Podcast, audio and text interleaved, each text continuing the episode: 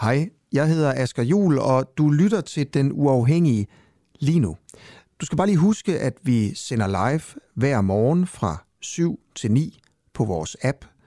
Og på appen kan du også finde nogle af vores andre programmer, der kun er for medlemmer. For eksempel podcasten Spionchefens Hemmelighed, hvor jeg prøver at finde ud af, hvorfor spionchef Lars Finsen er sigtet for at lægge statshemmeligheder. Hvad mener politiet, han har lægget? Hvorfor ordnede man egentlig ikke sådan det her i hemmelighed bag gardinerne? Hvilken rolle spillede Mette Frederiksen egentlig, og hvem er Lars Finsen? Nå, ikke mere om alt det. Du kan høre det i podcasten. Download vores app og bliv medlem, hvis du vil høre for eksempel det her program. Ja, og så slipper du i øvrigt også for den her irriterende besked i din daglige nyhedspodcast.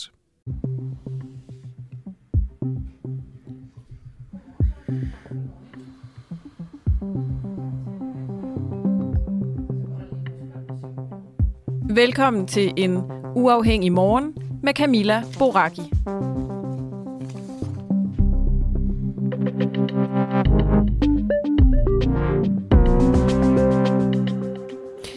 Ja, godmorgen. Øhm, her til morgen, der fortsætter vi ved at tale om forholdene for øh, dem, der arbejder for en række af de sådan hæderkronede danske restauratører. De danske restauranter er jo blevet hyldet verden over, kan man sige, for øh, deres store madkunst. Men spørgsmålet er, om, øh, om det ser så pænt ud bag facaden. Vi skal også tale om øh, muligheden for amerikanske tropper på dansk jord, og hvilke regler, der kommer til at gælde, hvis der kommer amerikanske tropper på dansk jord. Vi skal blandt andet tale, jeg siger vi, jeg sidder faktisk kun mig.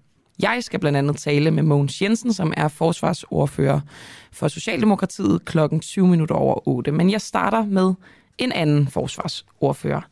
Det er Søren Espersen, som er forsvarsordfører i Dansk Folkeparti. Og øhm, det her handler om, om de amerikanske soldater, der potentielt kan blive udstationeret i Danmark, kommer til at være hævet over dansk lov. Ifølge Politikken, der er Folketinget på vej til at gøre amerikanske soldater, som er udstationeret i Danmark, hævet over dansk lov. Og det kan betyde, at amerikanerne selv skal retsforfølge deres soldater, hvis de for eksempel begår voldtægter eller mord i Danmark. Og det er noget, som du, Søren Espersen, ikke er helt begejstret for.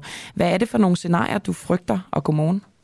Ja, godmorgen. Øh, ja, men altså, først og fremmest har jeg en naturlig øh, modstand mod at i hele tiden at have fremmede tropper på, på dansk jord. Øh, det er noget, vi skal være meget opmærksom på, især hvis det bliver per- permanent, øh, som det åbenbart skal være. Men altså, der er jo mange øh, faldgrupper i og med, at man så, øh, når man så har sine tropper i, i Danmark stationeret øh, permanent, at så øh, vil man også selv have jurisdiktionen øh, over de amerikanske soldater, som for eksempel har foretaget en, en forbrydelse mod en, en, en dansk statsborger. Det, det skaber en masse problemer, som jeg i hvert fald er spændt på, hvordan regeringen vil, vil løse. Men skaber det så mange andre problemer end for eksempel en amerikansk diplomat, altså dem, der arbejder på ambassaden? Det er jo det samme, der gælder der. Der har amerikanerne også selv jurisdiktion over jo. de medarbejdere. Ja, det, det, det er en, en lidt anden situation, øh, end, end, end når det drejer sig om, om, om tropper øh, i, i landet. Jeg vil også sige, at øh, de, det er jo meget, meget sjældent, man, man ser for eksempel, at en, en, en retssag skal kunne køre øh, på en eller anden øh, udenlandsk ambassade i Danmark. Øh, det, det, det har man jo ikke set øh, eksempler på, og heller ikke øh, at, at inddrage danske statsborgere i, i den diskussion. Så der er, der er væsentlig, væsentlig forskel på det. Men er det fordi, at fordi umiddelbart, da jeg hørte det her, så tænkte jeg, jamen, så længe de bliver dømt, så kan det godt være, at de bliver det i U S A, men, men så længe der ligesom er en konsekvens, hvis de begår forbrydelser, så er der måske ikke det store i vejen for det. Hvad, kan du blive konkret på, hvorfor det ikke er, er nok, så at sige? Nå, der har været mange eksempler øh, ude omkring i verden, hvor, hvor U S A har baser. Også englænderne. Øh, jeg husker, en, en, hvordan det var på, i forhold til Thyborøn for mange år tilbage, øh, hvor man netop havde nogle, nogle sager, hvor øh, en, en ung pige øh, var blevet voldtaget af et, et par øh, britiske soldater. Øh, og den ville man så køre, kørte man så selv, men det var det vild forarvelse og raseri i Thyborøn på det tidspunkt. Det er som sagt mange år siden.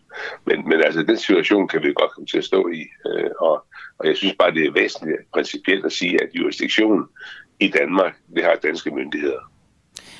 Som jeg kan se det, så har Politiken en ekspert, som siger, at det vil ifølge grundlovens paragraf nitten udløse en folkeafstemning, det her. Så i virkeligheden er det måske omsonst at frygte noget som helst, fordi det vil være op til danskerne selv at afgøre.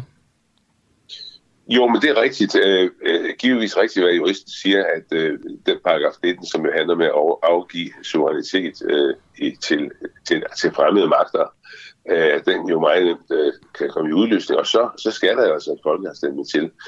Det ved jeg så ikke, om man vil tage. Øh, det bliver en, en, en vanskelig sag for regeringen at, at vinde den sag, hvis det drejer sig om øh, spørgsmål om, skal vi have Skal vi have danske øh, myndigheder til at, at foretage jurisdiktion i landet, eller skal vi have en fremmed?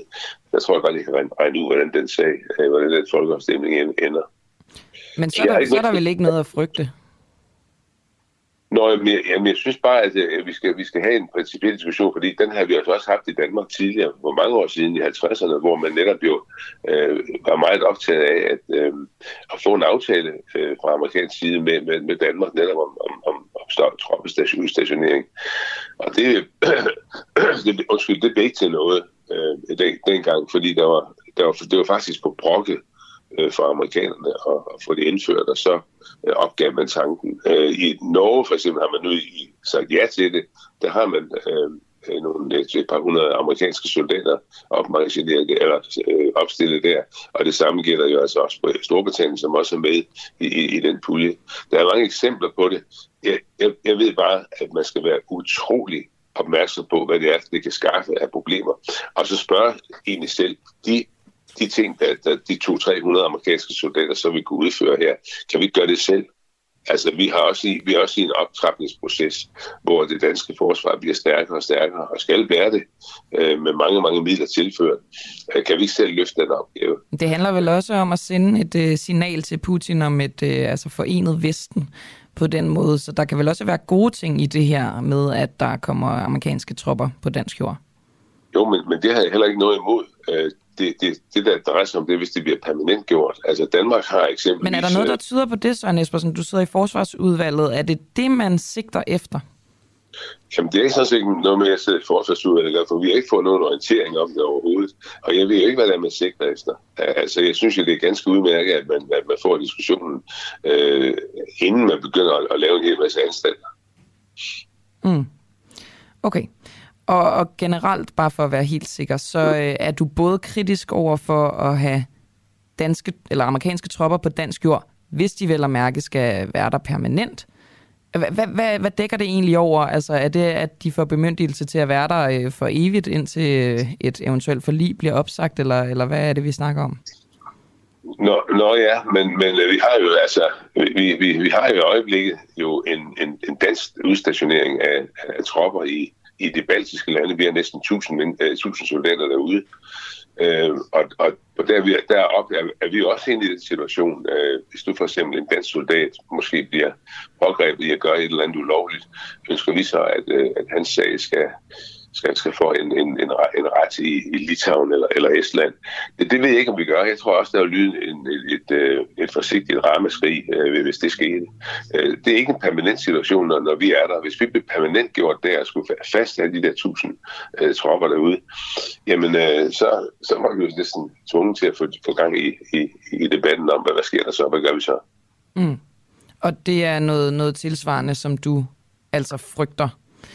Æm... Jamen, jeg har også en forståelse for, at amerikanerne gerne vil have det. Det er derfor, jeg mener, at vi må prøve at fare med lemper og prøve at finde ud af, hvad er det egentlig, man ønsker? Hvad, der, hvad, hvad, hvad går den aftale ud på, som Norge, Norge har fået? Øh, og kan vi få en tilsvarende? Og er den tilstrækkelig for os? Øh, og det er det, vi skal arbejde på at finde ud af øh, i forsvarsudvalget øh, her, øh, så snart vi kommer i gang igen. Og hvad er din fornemmelse fra et af ligesom, regeringens ønsker, som vi ikke kender så meget til endnu, men hvad er din fornemmelse for, for de andre partier med dine kolleger i forsvarsudvalget? Er man skeptisk, eller er man grundlæggende positivt stemt over for det her med permanente tropper på, på dansk jord? Men, men jeg ved kun det, der står i Politikken. Altså, som nævnt er det ikke noget, der overhovedet har været drøftet øh, i, i forsvarsudvalget eller forligskredsen, så jeg ved ikke, øh, hvad de andre øh, kolleger de mener om den sag. Okay. Og den aftale, som, øh, som Norge har indgået, der, det, det, det er jo ligesom to del, kan man sige, at øh, jurisdiktionen øh, er amerikansk, altså for de amerikanske tropper, ligesom at de amerikanske tropper også, hvis de øh, mener, at norske borgere udgør en sikkerhedstrussel, så har de så også bemyndigelse til at svare igen, så at sige. Er det også noget, der bekymrer dig? Nej, altså jeg synes, det er, det er væsentligt at få afklaret, øh, hvad, er det noget, vi øh, ønsker det her? Kan vi klare paragraferne selv? Kan vi selv øh, stille op det, det, det nødvendige antal soldater og foretage det, som man gør? Øh, og, og så synes jeg, vi skal, komme, vi skal gå i gang derfra. For, for selvfølgelig er det godt, at amerikanerne viser sin tilstedeværelse i Europa og herunder Danmark. Det går vi også meget ind for i mit parti. Er det egentlig usædvanligt, at I ikke er blevet orienteret i forsvarsudvalget endnu? Det skal jo ske på et eller andet tidspunkt, og jeg tror, at det er ret nyt for regeringen, at nu har man altså fået en aftale i Norge, og nu skal vi også have en her, og amerikanerne presser måske også på. Nej, det vil jeg ikke, det vil jeg ikke kritisere regeringen for. Jeg, jeg ved ikke, under hvilke omstændigheder det her det er, det er opstået. Alright, så det er stadig den, den spæde start. Det kan ja. være, at I bliver orienteret om ikke så længe, så Espersen, du skal takke for, at du var med her. Jo, velkommen. Hej hej. Hej hej. Der fik jeg lige sådan en øh, morgentusse i halsen. Det kan godt være, I kan høre, jeg er en lille bitte smule hæs. Det sker nogle gange.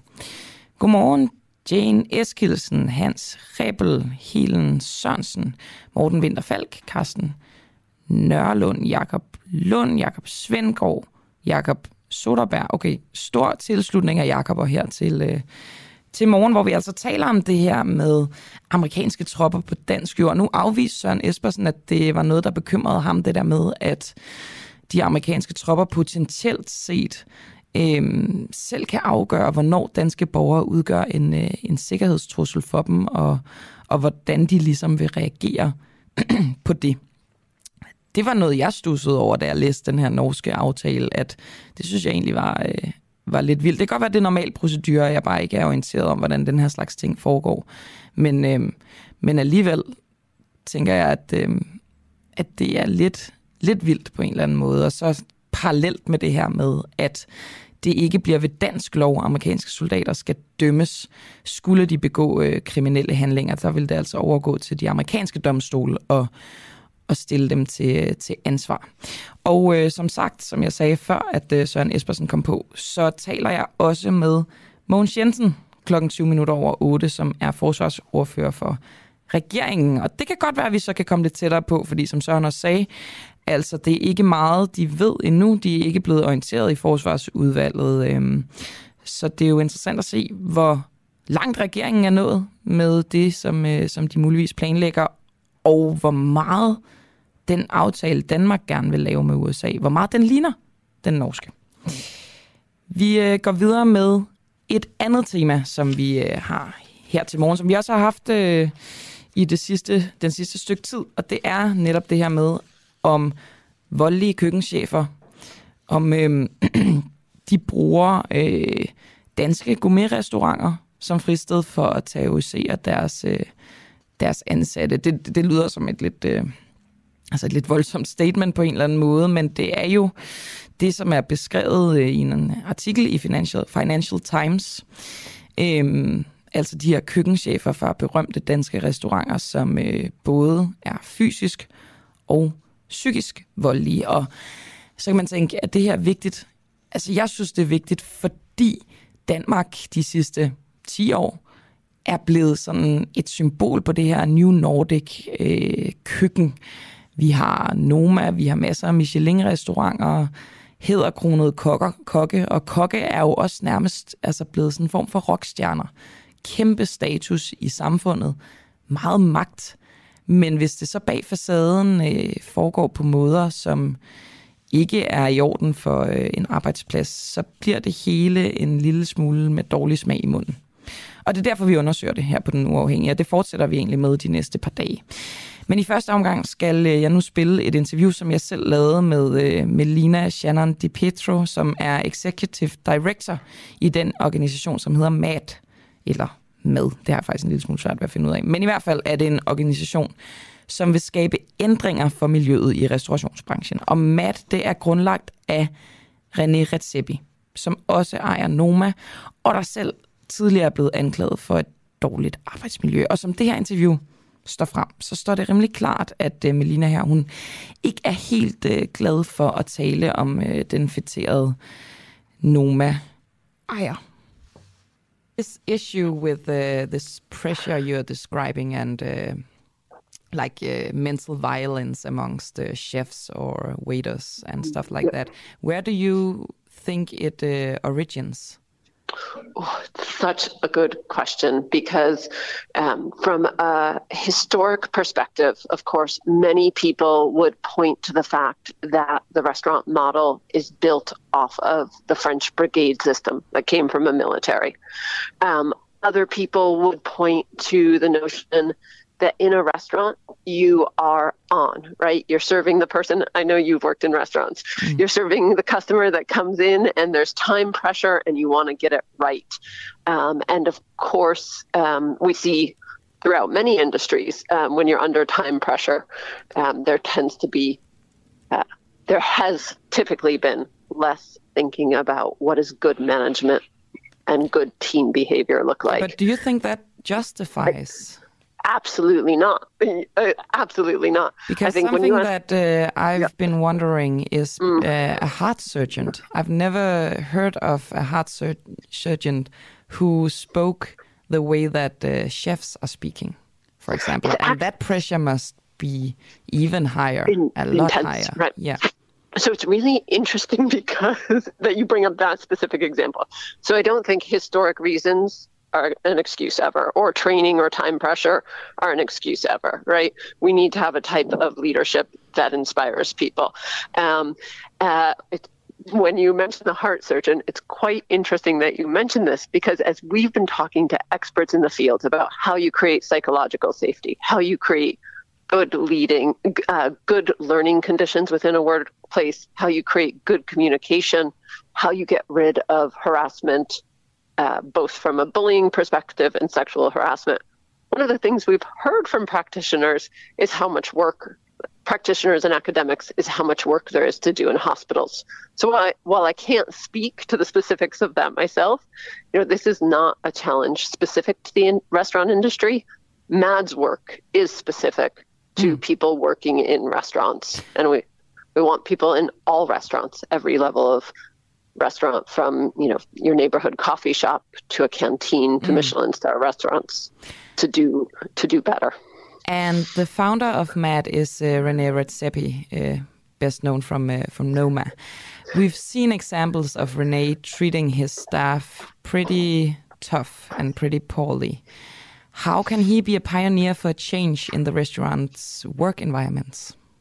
Yeah, René is one of the people who has identified and acknowledged the problems in this industry, and um, what I think we all have a role to play in going forward and shifting this industry.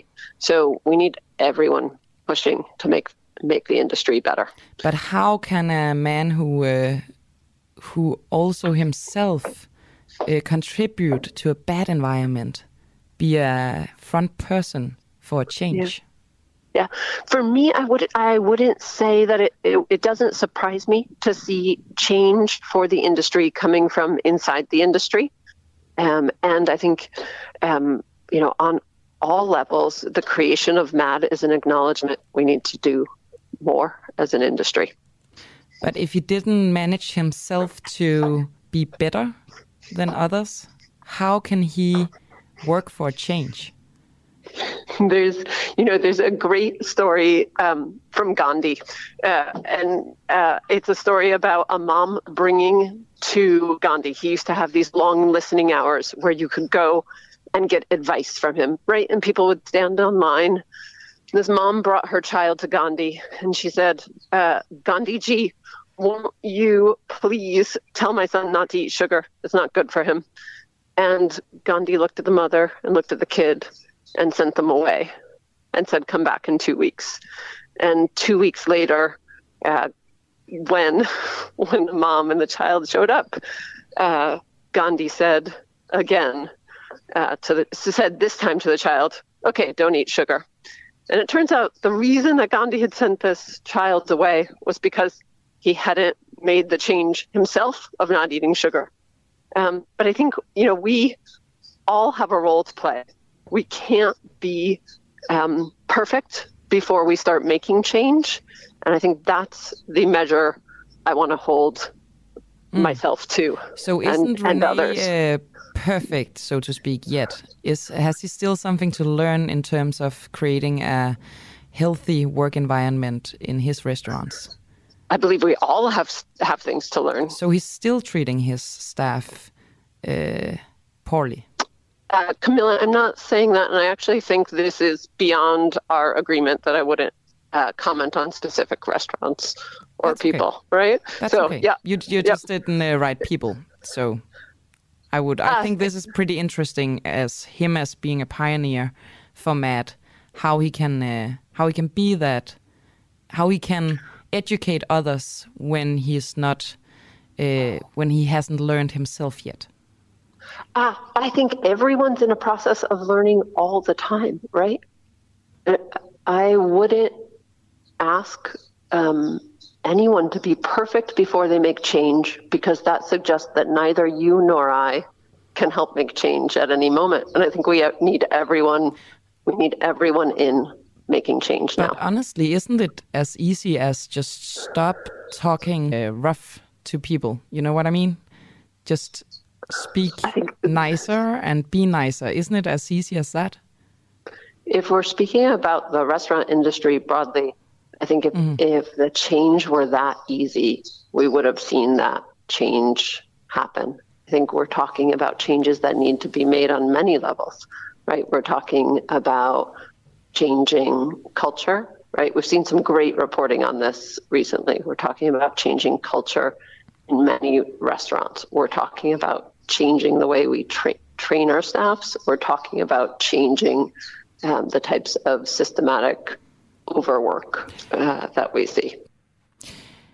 Her var det altså uh, Melina Shannon DiPietro, som er uh, Executive Director i organisationen M A D, som er en organisation, der vil skabe ændringer for miljøet uh, på mange forskellige niveauer, men blandt andet arbejdsmiljøet i restaurationsbranchen. Og den er grundlagt, altså M A D, af René Redzepi, som også ejer Noma. Vores lytter Christoffer skriver... Arbejdsmiljøet hos restauratører har ikke noget at gøre med den prestige, eller med prestige og Michelin-stjerner. Jeg har selv været opvasker på en landsbykro, fra jeg var tretten til sytten år, og jeg skal hilse at sige, at det dårlige arbejdsmiljø også var en stor del af hverdagen her. Og det er jo, det er jo rigtigt nok. Det er simpelthen i virkeligheden bare en, en afgrænsning, altså et valg fra vores side, at vi lige nu fokuserer på de restauranter, som er hæderkroner. Det er ikke fordi, at det er mere okay øh, på en, en landsbykro. Det er bare fordi, der er en eller anden... Øh, altså, det skuer lidt, når en restaurant bliver hyldet udadtil verden over. En øh, restauratør, en chefkok bliver hyldet. Og at samme restaurant så øh, behandler de folk, der er på gulvet, rigtig skidt.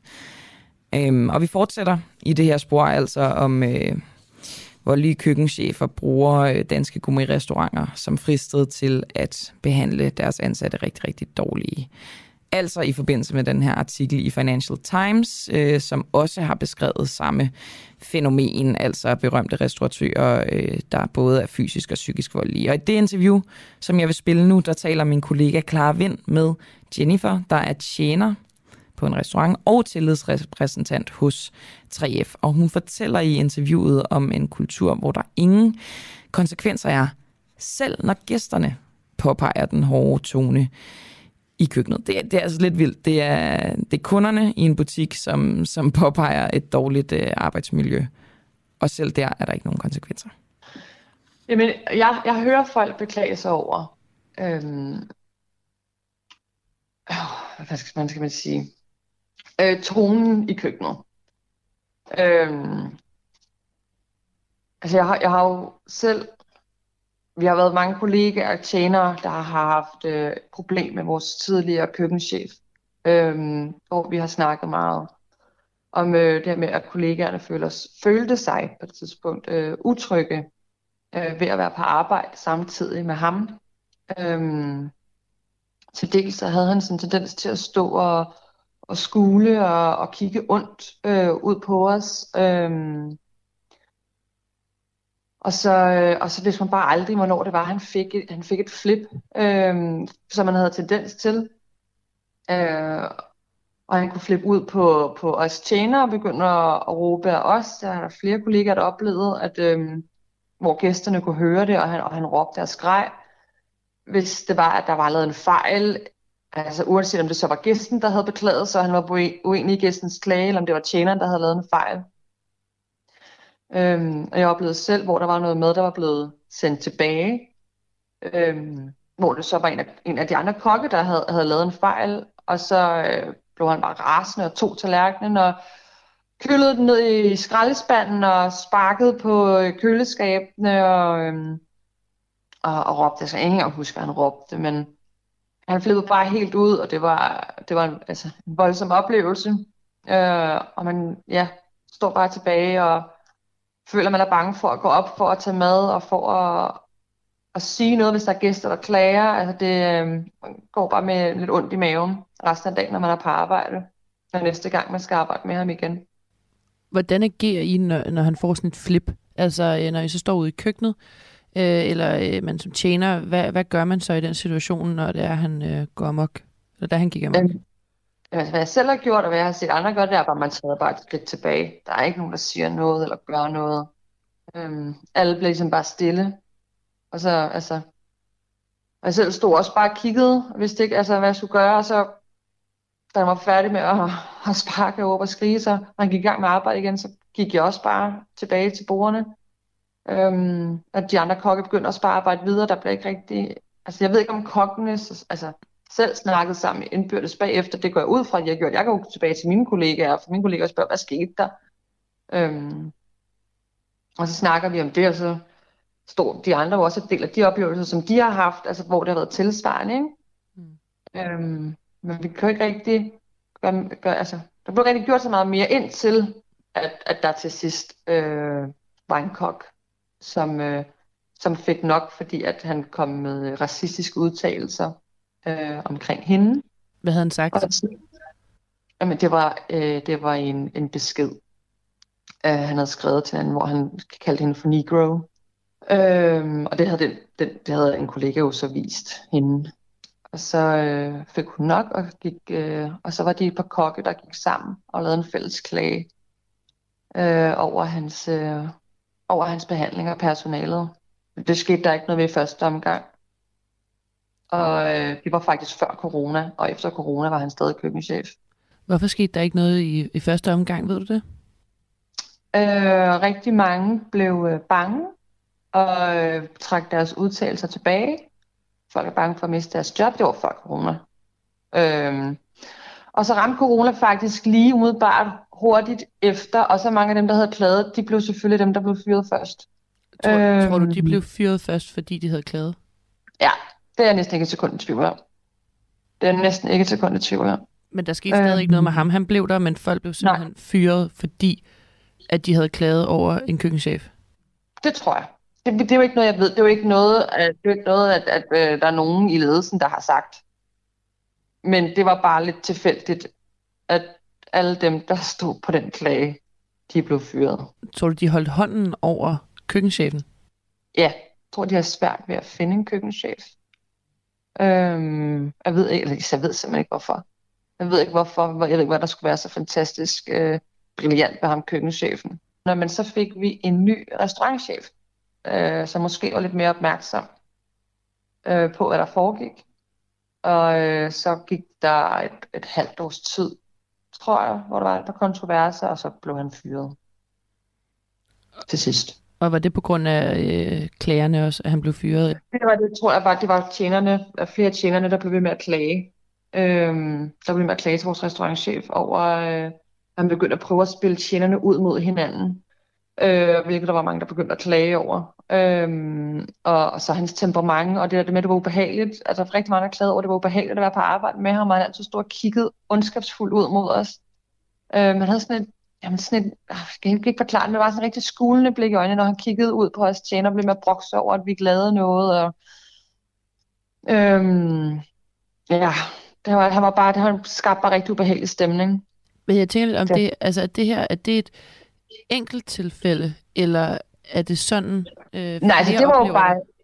Nej, altså, det var jo min rest. Det er jo den det er jo den, den helt grælde, øh, som vi har haft i min restaurant. Men der er jo flere restauranter der, hvor jeg arbejder, og der var jo også der var en anden restaurant, øh, hvor der også var en, en chef, som, som råbte og skreg af, af personalet. Men igen, der var ingen, der sagde noget, ingen, der gjorde noget.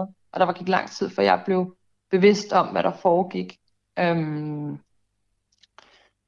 fordi ligesom faktisk, ligesom vores egen køkkenchef, så den her chef i den anden restaurant, de var meget sådan smilende og stille og rolige udad til, og sådan, når man kom forbi og bare lige mødte dem, og når man så var på arbejde med dem, så var de lidt en anden person. Øhm, så jeg så ikke den her side af den, af den anden køkkenchef, før at der så også var til sidst var en, en, en medarbejder, der fik nok.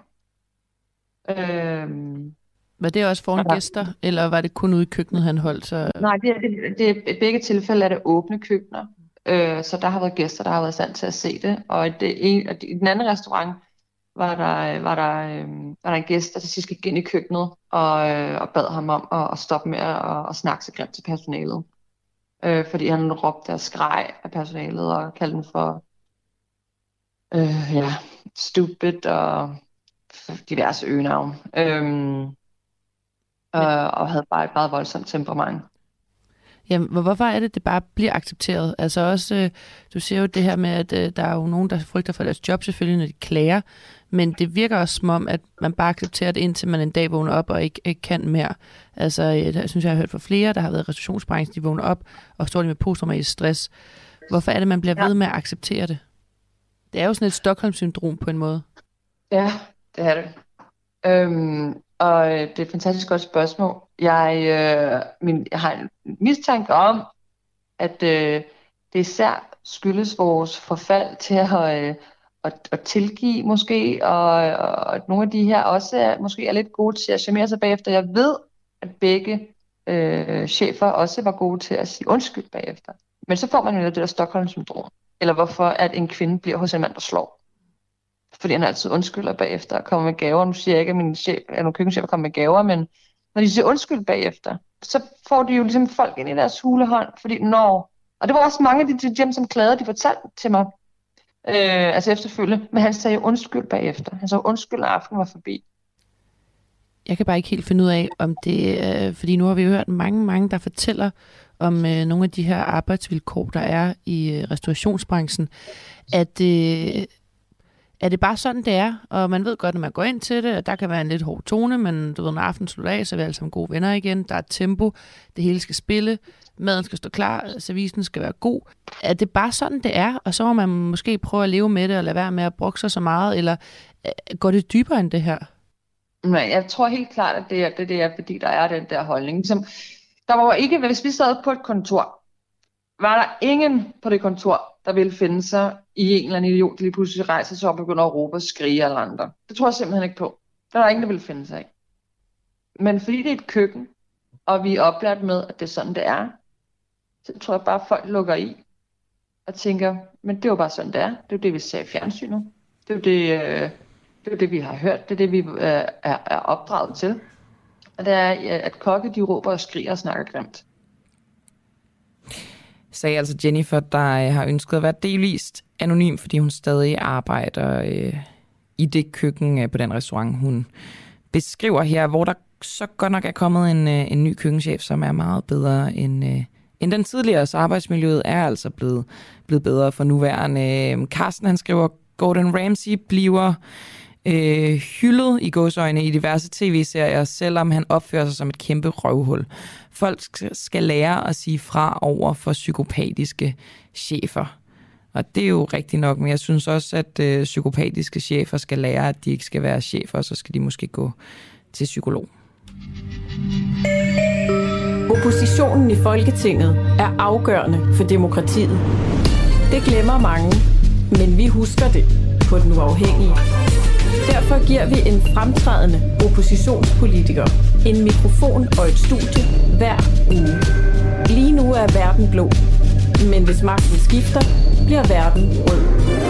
Lyt til Oppositionen på Den Uafhængiges app, som kan downloades gratis.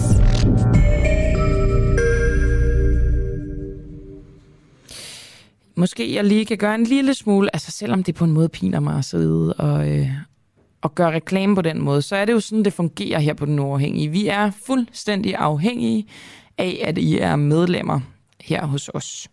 Og øhm, vores nyeste påfund, det lyder så negativt, men det er det altså, det er, at vi gerne vil have en Christiansborg-redaktion, fordi det er jo sådan noget, som de andre medier har. De har øh, en gruppe journalister, som har fast plads inde på øh, borgen, og dermed er de også tættere på politikerne, har bedre adgang til dem, skal ikke øh, akkrediteres eller have en aftale med nogen og så videre for at komme ind på borgen. Og det vil vi jo også gerne have, fordi vi er jo sådan set den eneste, øh, vil så være den eneste Christiansborg-redaktion, som ikke er betalt af politikerne selv, og det er ikke en beskyldning om, at de andre journalister er i lommen på politikerne. Det er bare fordi, det er ligesom det, som gør os fuldstændig uafhængige af, af alting. Og hvis vi skal have en Christiansborg-redaktion, så skal vi have fem hundrede nye medlemmer. Vi har på stående fod fået et hundrede og syvogtyve nye medlemmer. Det er lidt over en fjerdedel af dem, vi mangler, for at øh, sende vores øh, guerillajournalist Kristian Henriksen ind på borgen og simpelthen styre en Christiansborg-redaktion. Så derfor vil jeg bare sige, og det kan godt være, at det lugter lidt af tiggeri, men det har jeg egentlig heller ikke noget imod. Jeg, øh, jeg har selv totalt meget mit hjerte med i det her projekt. Jeg synes, øh, jeg synes det er super nødvendigt for, for dansk journalistik, at vi er her. Og derfor synes jeg, I skal være medlem af Den Uafhængige. Og det kan I blandt andet blive ved at skrive en sms ind til tolv femogfyrre, skriv U A, og så får I en medlemsbesked, hvor I kan få et link til at blive medlem, eller I kan gå ind på vores hjemmeside w w w punktum d u a h punktum d k. Noget, der jo også kendetegner os her på Den Uafhængige, det er, vi er lidt eksperimenterende med, med visse ting. Og øh, blandt andet skal vi i morgen have en gæsteredaktør, og det er simpelthen i form af en lytter, en øh, fastlytter, der hedder Kisser. Godmorgen, Kisser. Godmorgen, Camilla. Hvad, øh, hvad er din plan? Øh, altså, hvilke idéer har du med på redaktionsmødet i morgen, som du jo sådan set skal lede? Jamen, altså, jeg er jo... Øh, øh, ja, hvad skal jeg sige? Jeg har, jo, jeg har jo mange idéer. Jeg har jo virkelig haft øh, rigtig mange bolde i luften og været ude og... og, og rode rundt i mit netværk og i mit netværks netværk for at finde nogle øh, emner, som øh, selvfølgelig er aktuelle, men som for, for det første jo er nogen, der interesserer mig. Mm-hmm. Og dermed tænker jeg, at øh, jeg repræsenterer vel en, en god del af lytterne på Den Uafhængige. Samtidig med, at jeg også, det jeg godt kan lide ved Den Uafhængige, og en af årsagerne til, at jeg selvfølgelig er medlem, det er, indimellem bliver jeg jo også provokeret af noget, som... ja, undskyld min stemme, jeg har lige været fire dage på øh, folkemøde. Det har jeg også, det skal du ikke undskylde. Nej, øhm, men øh, det er det der med, at, at man nogle gange også skal, skal høre nogle, øh, nogle interviews, hvor man jo, øh, hvor der bliver boret godt og grundigt, og hvor man jo ikke selv er enig i det, der bliver øh, stillet spørgsmål til. Og, og, og så er det jo, jeg bliver øh, provokeret, eller jeg bliver oplyst, eller jeg mm. bliver... Øh, øh, så, så det er det, jeg forsøger på at finde i morgen. Nogen, hvor jeg ved, at... Øh, at det er noget, jeg brænder for, og det vil der sikkert være nogen, der er enige med mig i, men det vil der også helt sikkert være nogen, der er uenige med mig i. Helt klart. Kan, kan du give altså alt det bare sådan lige øh, tematisk en af tingene, du har kigget lidt på? Det er jo ikke en lovning om, at, øh, at, at det, det skal det, vi... Nej, nej, nej, overhovedet ikke, men, men bare sådan, øh, for vi kan få en lille bitte idé om, hvad det er, du tager med. Et eller andet. Jamen, ting. Altså, en af dem, som er brandhot lige nu, det er jo det nye regnbueråd. Ja. Øh, og der har jeg fået næstformanden til at stille op, hvis der vi øh, kan få gang i noget L G B T plus, for jeg kunne rigtig godt tænke mig at, at høre, hvad er det, at øh, Regnbuerådet øh, vil gøre anderledes, end L G B T plus gør i dag. Okay, det er spændende. Det er rigtigt. Det er en brandvarm øh, kartoffel, det der. Ja. Øhm, fedt, Kisser. Altså, vi glæder os til at, at se dig. Det er lidt et eksperiment, ikke? Altså, jeg meget. synes det selv, det er lidt spændende, at du skal være redaktør, men det, øh, jeg tænker også, det kan blive rigtig godt. Ja, og jeg, jeg er også meget spændt, fordi det har jeg jo aldrig prøvet før, så, nej, nej. så det bliver jeg skulle så sige, at det er en meget sød redaktion, du, du kommer ind til, så det skal nok blive godt. Jeg har, jeg har været på sms med flere af jer allerede, så det er jeg slet ikke i tvivl om. Det skal blive rigtig interessant. Jeg håber, I overlever mig, lad mig sige det sådan. Det håber jeg da virkelig også. Tak, okay. Fordi du lige var med, og vi ses i morgen. Jamen, vi ses. Hej så længe. Hej.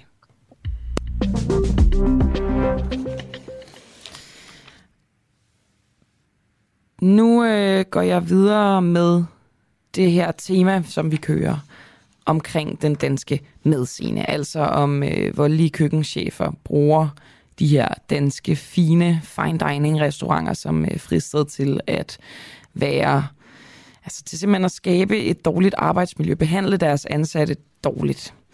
I sidste uge, der bragte vi et interview med Lisa Dunbar, der øh, på baggrund af ubehagelige oplevelser i restaurationsbranchen i København er stået frem i både danske og udenlandske medier for at forsøge at ændre arbejdsforholdene i branchen.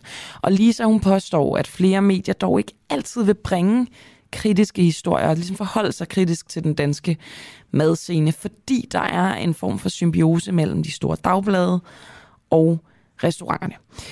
Måske fordi journalister og anmeldere gerne vil holde sig gode venner med kokkeeliten. Og det er, jo, det er jo en påstand, vi ikke kender til, og derfor så øh, vil vi jo gerne kigge lidt ind i, om det kunne passe. Og derfor så ringede vi til den mangeårige øh, madanmelder Søren Frank fra Berlingske for at spørge, om han kender til branchens skyggeside. Men han afviser altså, Søren Frank, at det er hans ansvar som madanmelder og det er ikke arbejdsmiljøet. Altså han, øh, han mener, at det kun er maden, han øh, har forpligtet sig til at fokusere på. Så lad os lige høre, hvad Søren Frank han sagde. Som du så er bekendt med, så, så bliver der rejst en del kritik af arbejdsforholdene i specielt fine dining-miljøet i København, øh, som indbefatter magtmisbrug og fysisk og psykisk vold og seksuelle øh, tilnærmelser og, og grænseoverskridende adfærd. Øh, har du haft kendskab til de her forhold? Øh, ja, fordi at det, det baserer sig jo på hende her Lisa Dunbars øh, udsagn, øh, og de, de har jo været fremme før. Så, så der er jo sådan set ikke noget nyt under solen. Nu er det bare, nu er det bare Financial Times, der ligesom har koblet sig på hendes, øh, jeg ved ikke, om man skal kalde det, hendes, øh, altså... Ja, jeg, jeg, jeg synes jo lidt, at det ligner en sådan, sådan slags øh, korstog mod øh, fine dining-branchen. Det er i hvert fald det er i hvert fald en masse kritik, som hun samler, ikke, og som de har koblet sig på. Så det er jo sådan set ikke anderledes end det, der har det der har stået før i ja, Frihedsbrevet har taget det op, og Politikken har taget det op, forskellige medier har jo taget det op. Mm. Øhm, hvordan kan det være, at du ikke selv har skrevet om det? Jamen, det har jeg sådan set også.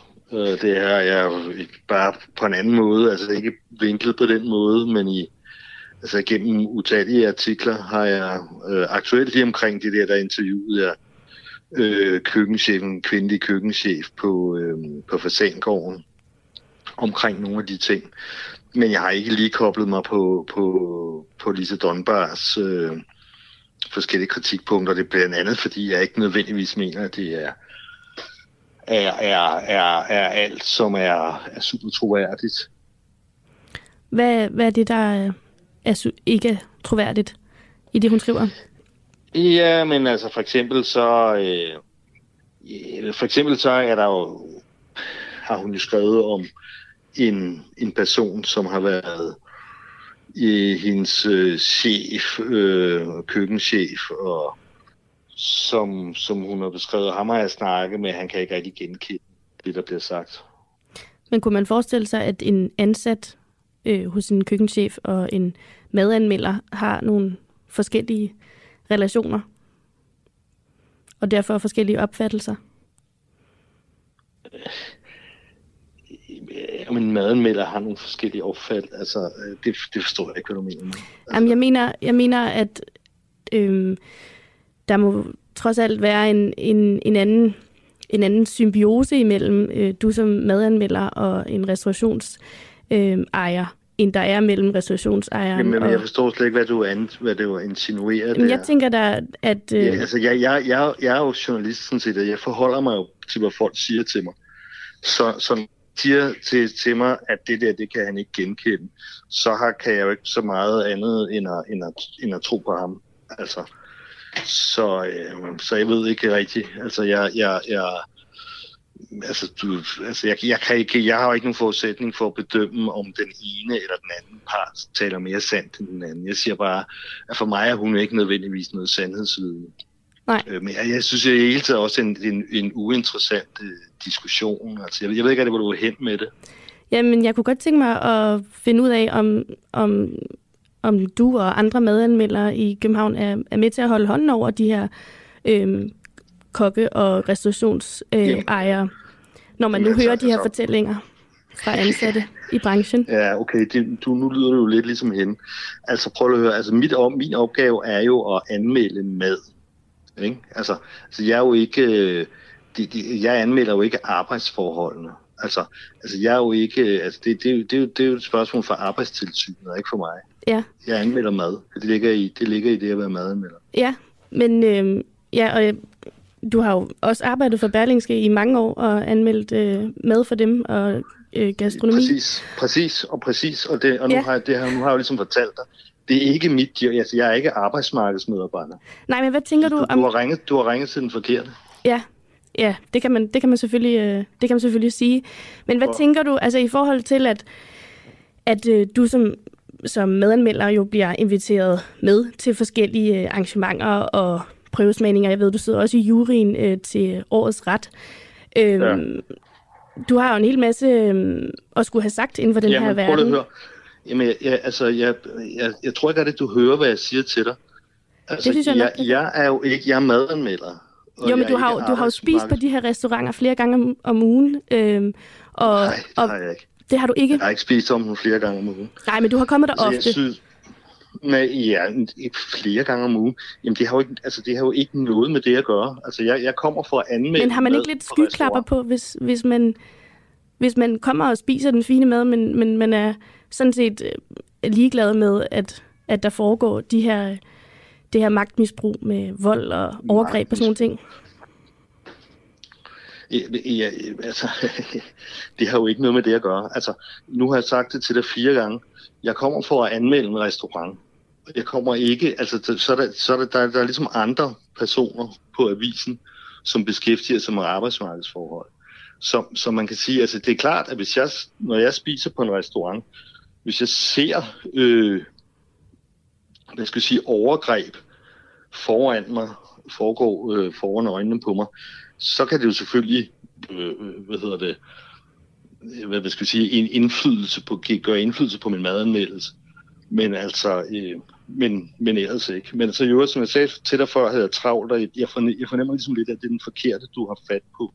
Så jeg ringer af igen. Okay, men tak. Ja, så blev der øh, ringet af fra Søren Frank, som er Berlingskes øh, mangeårige madanmelder. Jeg kunne godt tænke mig at høre, om, øh, om I er enige om, at øh, han kalder Lisa Dunbars, øh, hvad skal man sige, det er, hun går frem og, og taler for et korstog imod branchen. Og så er spørgsmålet også, om madanmeldere har et ansvar, eller at det, som Søren Frank siger med, at det er de andre journalister, der øh, må beskæftige sig med arbejdsmarkedsforhold, som skal dække det. Altså, har han et ansvar som madanmelder, eller, eller skal han bare koncentrere sig om at smage på maden? Det, det, det synes jeg er et lidt interessant spørgsmål, hvor madanmelderne placerer sig i det her, fordi selvfølgelig er de jo med til at glorificere øh, en restaurant. Interviewen, der, intervieweren, der begik det her interview, det var vores journalist Iben Skårup øh, i øvrigt.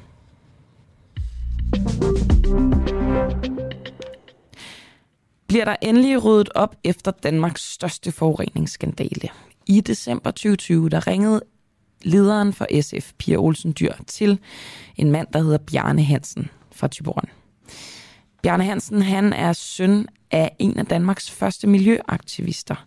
Det var en mand, som, blev, som bliver kaldt Ravåge, og som i halvtredserne kæmpede imod Cheminovas forurening af Harboøre Tange i Vestjylland. Cheminova, det er en virksomhed, som producerer landbrugskemikalier.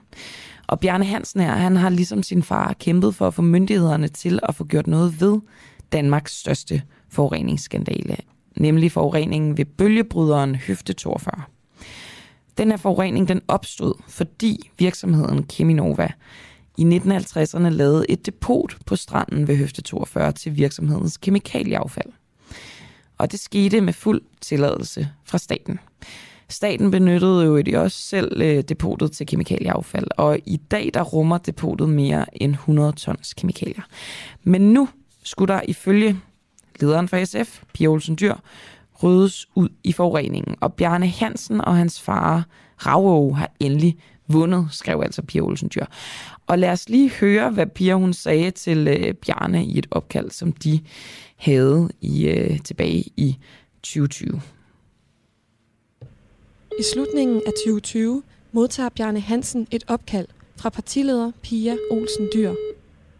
Et opkald, han ville ønske, hans far havde været i live til at høre. Ja, det gør du. Hej Bjarne, det er Pia Olsen Dyhr. Ja, goddag Pia. Goddag Bjarne. Ved du hvad? Du siger det. vi, vi har fået alle pengene til Høfte toogfyrre, og så har vi også fået penge til, at man kan begynde at rydde op på Cheminova-grunden. Det var en god julegave. Ja, en tidlig julegave, men den er den store slagsen. Opkaldet giver Bjarne et nyt håb for fremtiden. I dag har han dog mistet det igen. Vi skal have så meget gis væk af det her som muligt, så hurtigt som muligt. Det er for nylig kommet frem, at den lovede oprensning kun er overfladisk. Man fjerner derfor ikke den største koncentration af giften. De kommer med en statement, og så lader de den hænge i luft. Ja, her kunne man altså høre Pia en, en meget, altså det må jeg sige, har aldrig hørt en så begejstret Pia Olsen Dyhr, øh, som nærmest er så begejstret, at hun taler jysk, selvom hun er, er fra, øh, fra, øh, fra Vestegnen. Men i hvert fald, nej, måske ikke helt fra Vestegnen, det er lige meget. Øh, I hvert fald, vi skal tale med Bjarne Hansen i morgen, for at høre, om øh, det var nok penge, altså de her penge, som, øh, som Pia Olsen Dyhr, hun taler om, der skulle bruges til at få ryddet op. Og øh, det skal vi altså tale med Bjarne Hansen om i morgen. Men denne her historie og det her klip, I lige hørte, den er lavet af blandt andet Karoline Noer, som er journaliststuderende ved Danmarks Medie- og Journalisthøjskole, og som har besøgt Thyborøn, hvor hun øh, sammen med en medstuderende har optaget en podcast om forureningsskandalen. Og ligesom anbefalet os her på Den Uafhængige, at, øh, at kigge på sagen. Og nu mener jeg, at jeg har Karoline med mig. Karoline, godmorgen. Godmorgen. Æ, kan du ikke lige kort forklare øh, vores lyttere, hvorfor det her det er en vigtig sag? Jo, det kan jeg i hvert fald. Jamen altså, øhm, i bund og grund, så er det jo, så er det jo egentlig meget simpelt. Øh, det handler om, om retten til at vide, om, om du bor et forurenet sted.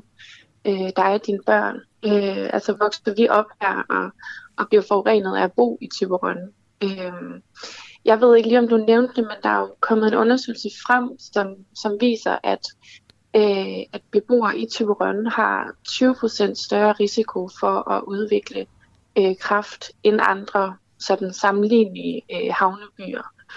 Øhm, og bliver og det man... ført direkte tilbage øh, til det her depot med kemikalieaffald?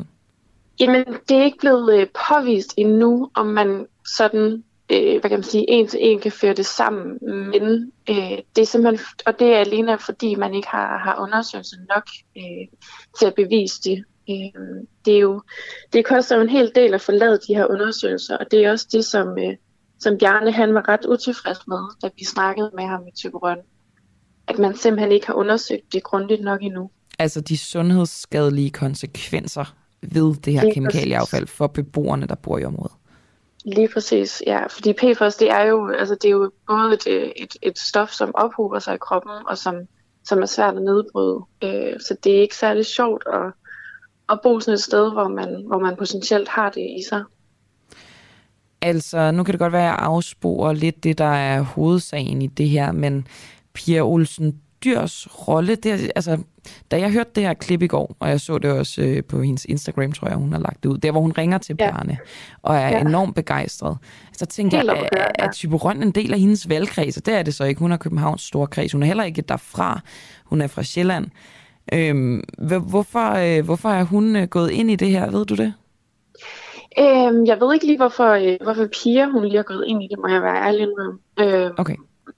Øh, nej, det gør jeg ikke. Hvorfor det lige var hende, der skulle ringe. Det er bare lidt øh, interessant, at øh, altså, hvorfor, øh, hvorfor hun er gået ind i den sag. Der plejer at være en eller anden sammenhæng af, af en art. Det kunne man måske også kigge lidt, øh, lidt videre på.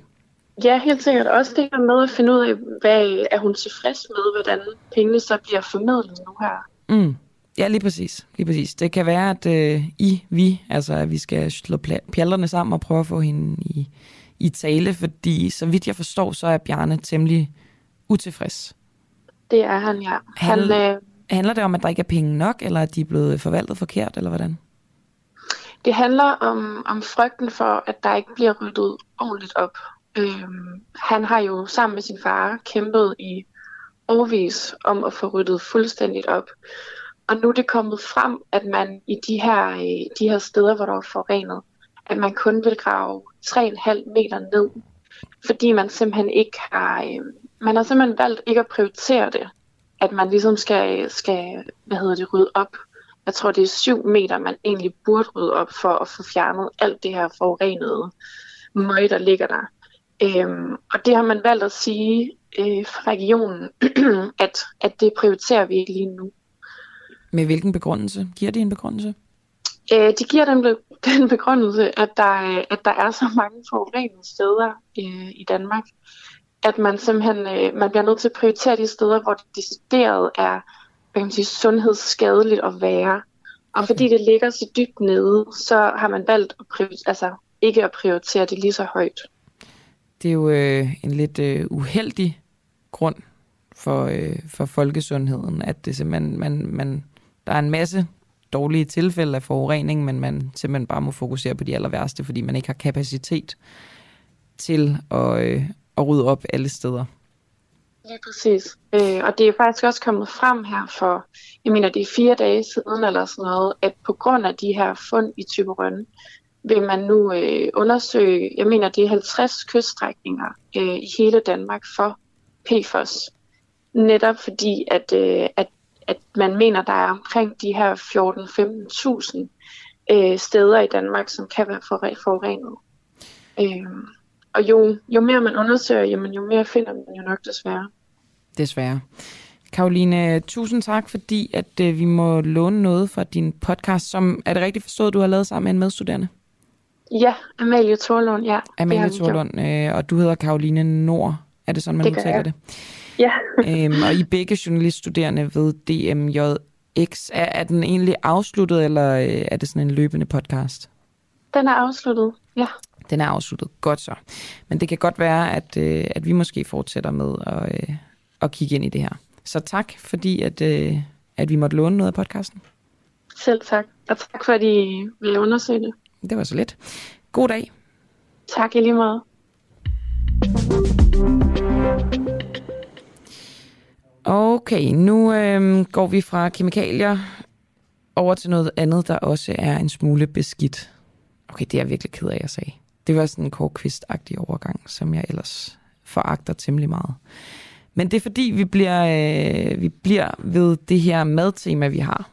Og nu siger jeg endda noget forkert, fordi det er slet ikke det, vi skal, vi skal videre til. Men så kan jeg til gengæld sige, at klokken otte, der taler jeg med John Ekebjærg Jacobsen, som er formand for tre F i København, som altså huser nogle af medarbejderne i restaurationsbranchen, for at høre sådan lidt mere på overordnet plan, hvor, øh, hvor slemt det står til. Men før jeg når til det, der skal jeg afspille et interview med statsadvokaten i København, Liselotte Nilas. Fordi i går, der kom det frem, at to mænd og en kvinde er blevet tiltalt for at forberede et terrorangreb med bomber og forskellige våben i Danmark. Og journalist her på Den Uafhængige, Kristian Henriksen, han talte derfor med statsadvokaten i København for at få en kort opdatering på, hvad man på nuværende tidspunkt kan fortælle i sagen. Hvor mange er sigtet, og hvad er de lige nu sigtet for?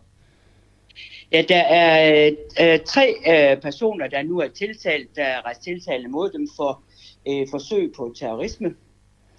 Øh, og det er vores opfattelse, at de har øh, anskaffet flere øh, våben, altså funktionsdygtige våben og ammunition til det, og at de også har anskaffet kemikalier og andre materialer, der kunne øh, bruges til at fremstille bomber. Alright, og... Øh nu må du så bare sige, hvis, hvis, hvis, hvis, du ikke, hvis du ikke kan svare på det, det er bare et andet spørgsmål, jeg har, det er, om det her, det er en historisk sag? Altså, det er jo en alvorlig sag, ikke? Altså, der har jo tidligere været øh, sager, som vedrører, hvad skal vi sige, tilsvarende øh, situationer, hvor der er personer, der er dømt for at have, have anskaffet forskellige materialer, der kunne bruges til at fremstille en bombe. Øh, så, så det er ikke den første sag af sin art, øh, men, men det er jo heller ikke sager, som, som vi ser øh, særligt tit. Og I, I vil ikke fortælle, hvorhenne i landet de her... Øh potentielle angreb kunne have fundet sted? Nej, altså Nej. Tiltalen vedrører, at det er på, at det er et sted i Danmark eller i udlandet, og, og alt, hvad skal vi sige, bevisførelse omkring det, og hvad der måtte være af oplysninger omkring det, det er nødt til at, at vente til hovedforhandlingen starter her efter sommerferien. Så det er ikke engang øh, nødvendigvis øh, terrorangreb på dansk grund, der er tale om? Nej, det kan jeg ikke sige. Altså, tiltalen dækker også muligt terrorangreb i udlandet. Okay. Øh, og det vil så være nogle oplysninger, som vil skulle komme frem i, i forbindelse med hovedforhandlingen, når sagen starter. Ja, hvornår starter den sag egentlig?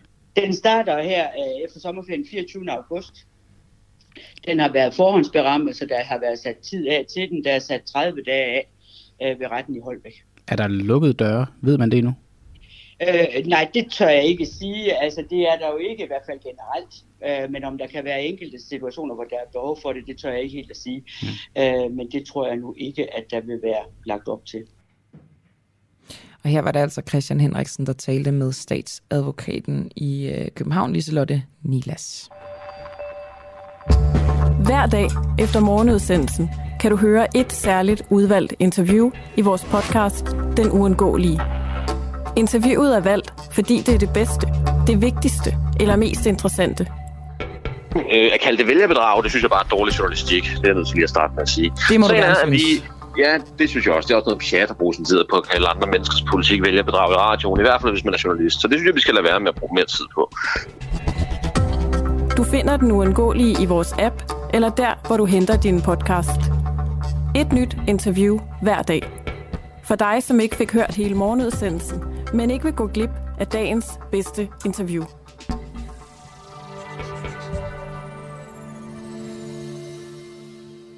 Hej, du lytter til Den Uafhængige på podcast. Husk, at du også kan lytte med, når vi sender live hver morgen klokken syv. Download vores app, Den Uafhængige, og tryk på play-knappen. Det er helt gratis. Tænk, at der er blevet lavet en trailer, hvor Jacob Engel-Schmidt kalder mig for en dårlig journalist. Det er i hvert fald ikke mig selv, der har lavet den, skulle jeg så lige hilse at sige. Nå, prøv at, i forhold til det her med den danske madscene, og i forhold til det interview, som, øh, som vores journalist øh, Iben, hun øh, begik med madanmelder Søren Frank, der er der en del af jer, der har skrevet ind, blandt andet Søren, som skriver, selvfølgelig har Søren Frank et ansvar, når Nadia Nadim skal klynges op for at være ambassadør for V M i Katar, og der er faktisk ikke, Søren er ikke den eneste, der laver den her kobling med øh, V M i Katar. Henrik, han skriver også, en madanmelder har det samme ansvar som deltagerne til V M i Katar.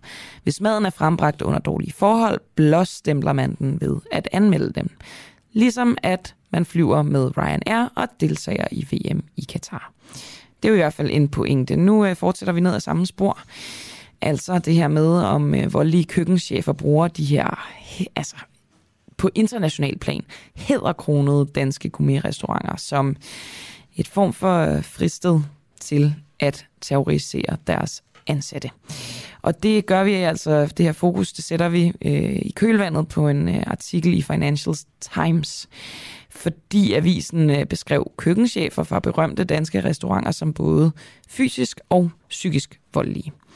Og øh, ja, vi har jo, dem der har lyttet med hele morgenen, vil også høre en kilde, som fortalte mere konkret om de her arbejdsforhold i branchen. Nu skal jeg tale med John Ekebjærg Jacobsen, som er formand i tre F København.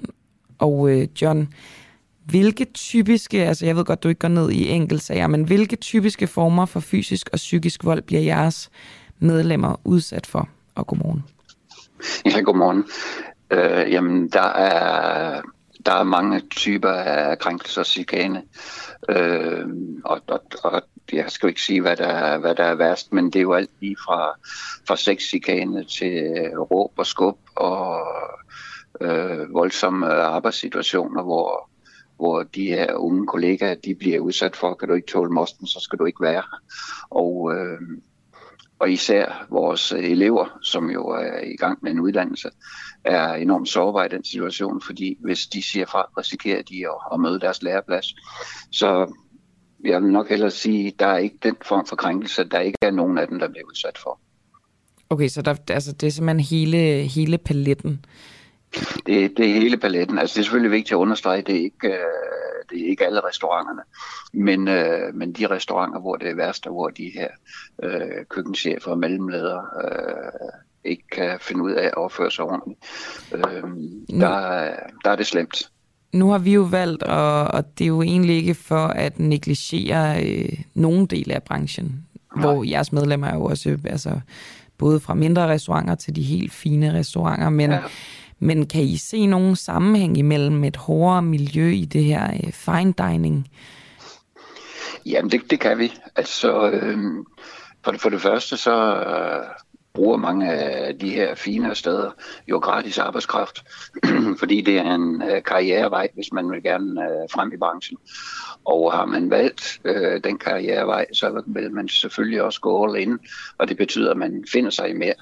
Øh, og problemet er jo, så i de situationer, hvor man finder sig i mere, så bliver man fanget i en, øh, i en spiral, øh, som er svær at komme ud af igen.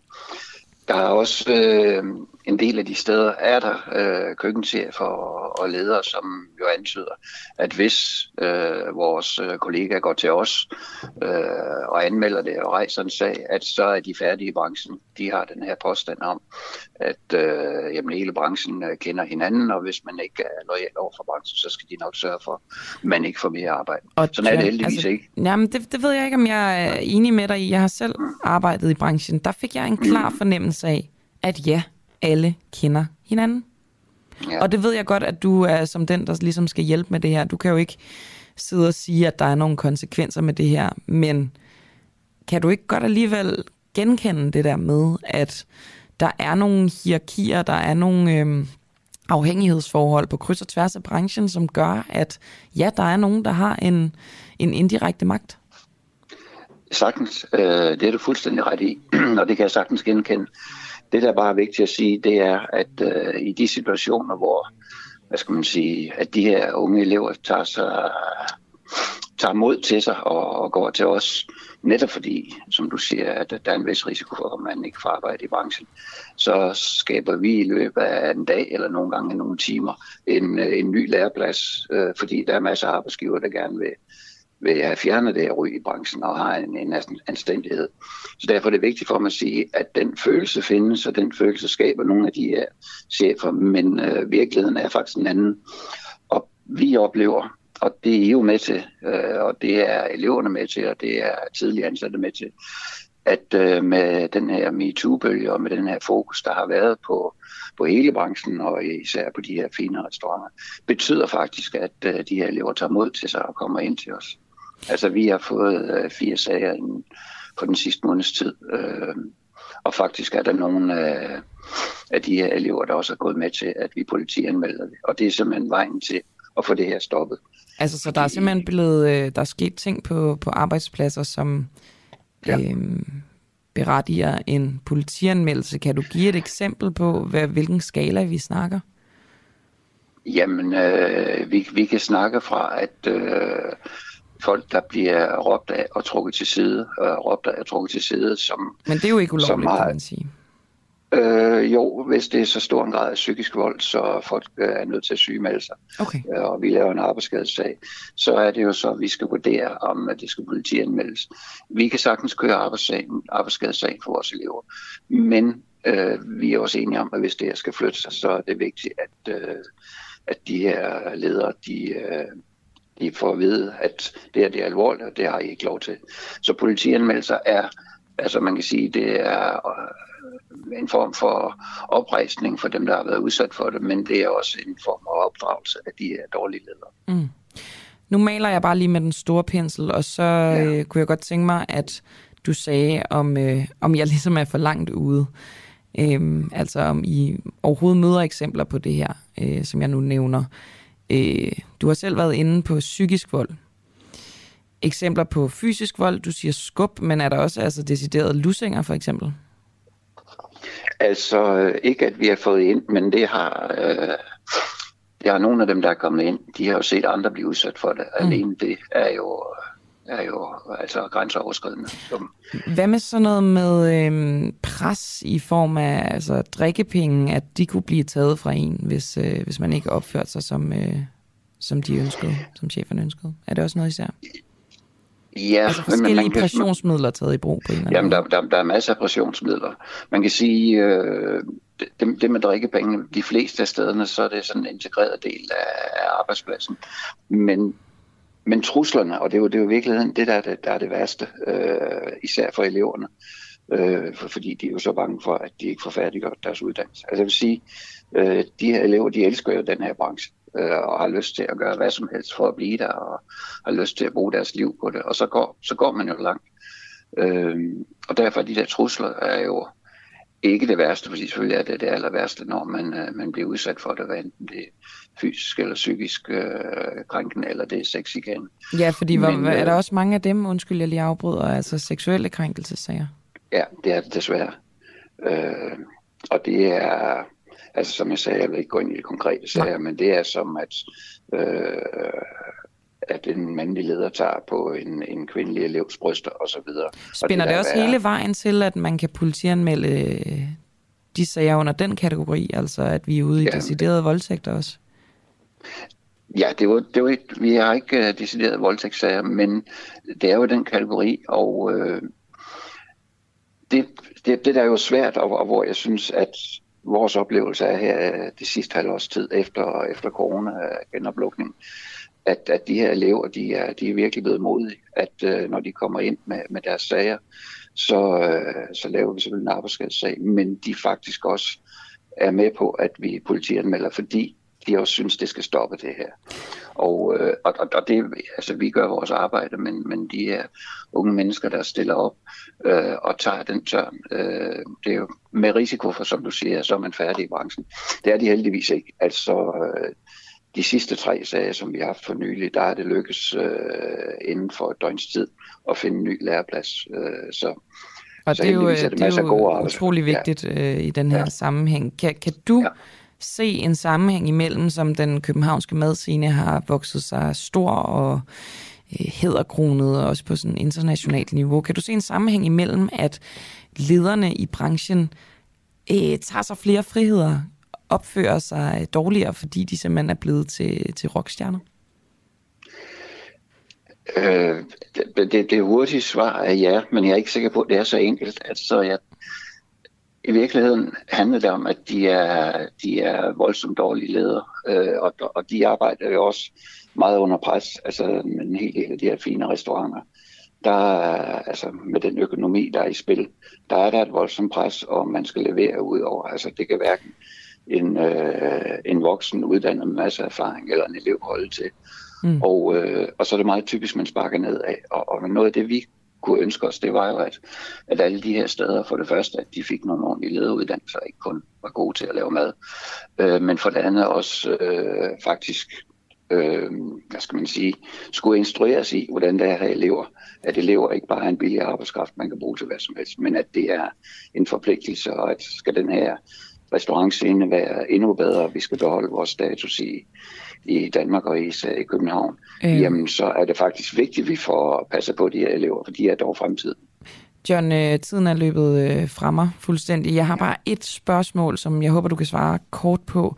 Når, når I har de her sager med elever, som uh, tager sig mod til og, og fortæller jer om, hvordan det er, og de så bliver flyttet hurtigt, I finder nye praktikpladser til dem. Ja. I de sager, hvad sker der så med dem, der har øh, krænket dem og udsat dem for det her? Jamen, vi, vi, har, vi har to redskaber. Altså, vi har det faglige udvalg, som man skal sige, godkender lærersteder. Og der er også kommet nye signaler her i, i løbet af tyve toogtyve, at det her faglige udvalg vil kigge på, om de overhovedet er, er værdige til at, at uddanne øh, elever. Og det andet, så har vi øh, tvistighedsnævnet, som... Øh, som er nok så alvorligt, fordi der kan man afgøre, hvad der er, hvad der er foregået. Det er et uafhængigt nævn, øh, statsligt nævn, som, øh, som kigger på, hvad der er foregået. Og det betyder også, at der kan idømmes øh, både, øh, bøder i værste fald. Øh, så, så vi har ligesom de to redskaber, vi bruger ud over politianmeldelsen. Så jo, der sker noget, okay. Men der er, lang, der er lang vej. Tak for det, John Ekebjærg Jacobsen, altså formand for tre F i København. Selv tak.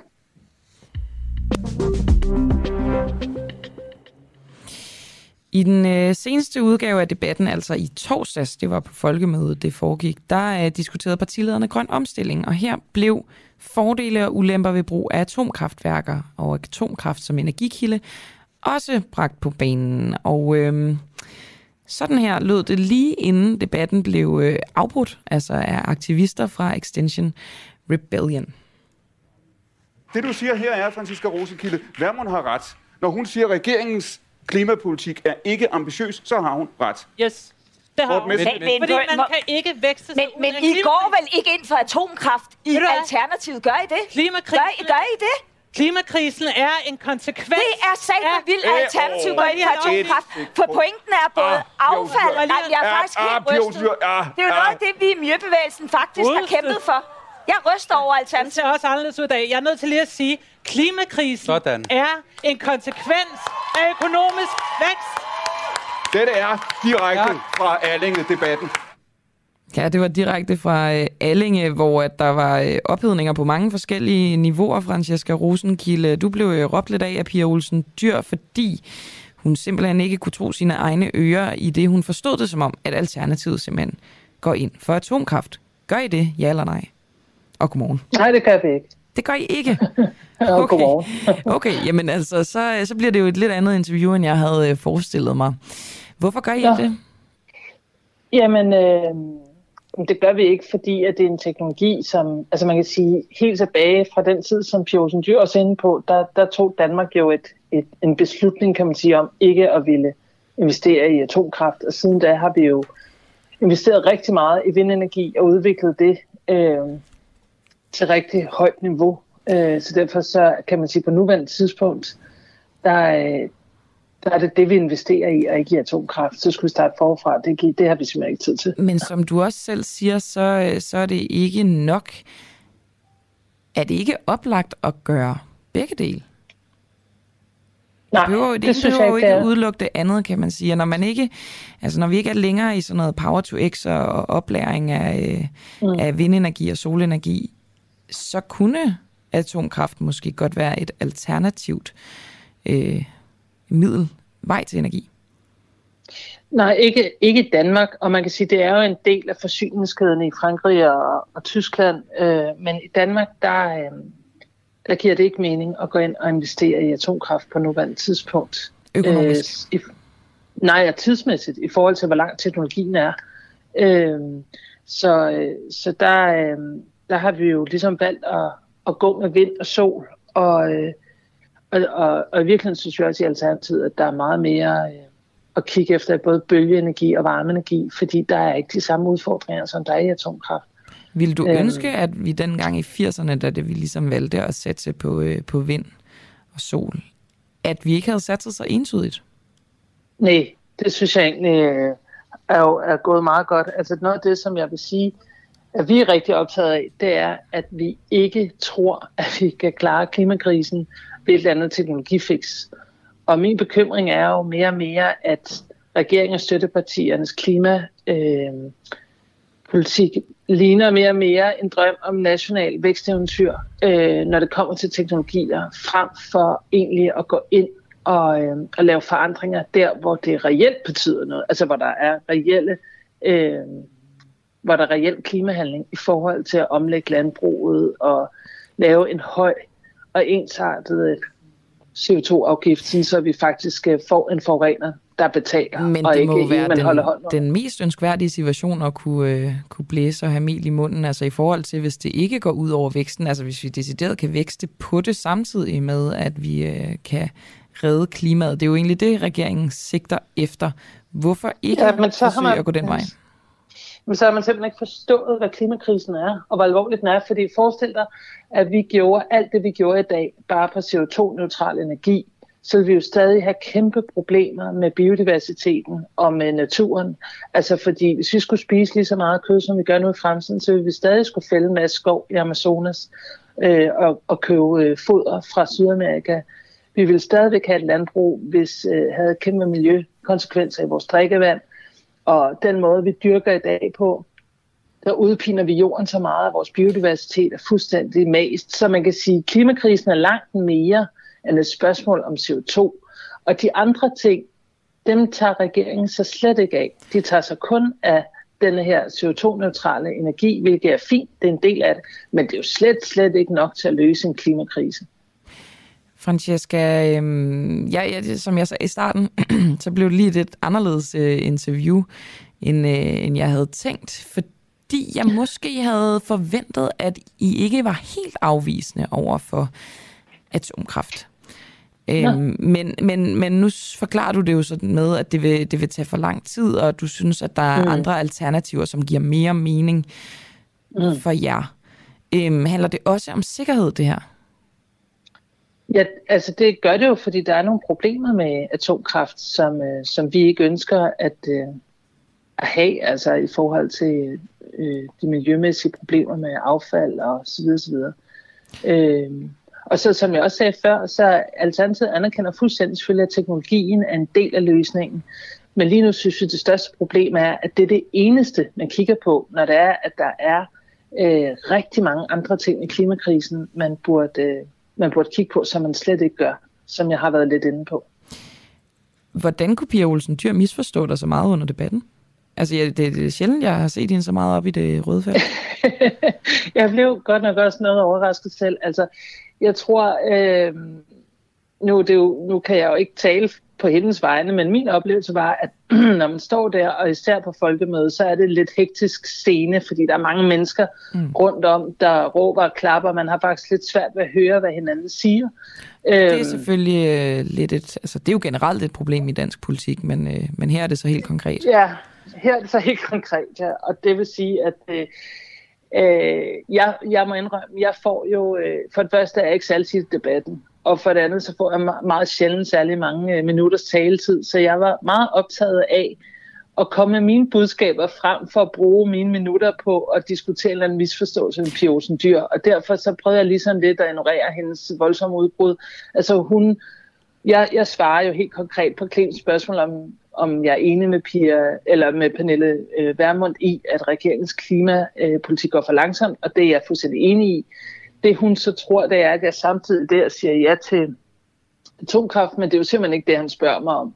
Og det blæser hun så helt vildt op, og det, det prøver jeg ligesom at komme væk fra, så jeg får tid til at sige det, som jeg har på hjertet. Kort til sidst, Francesca, ville du ønske, at du havde fået lov til at tale færdigt, tale ud, eller ville du øh, foretrække, at Extinction Rebellion havde, havde afbrudt debatten? Jamen altså... Hvad er de to?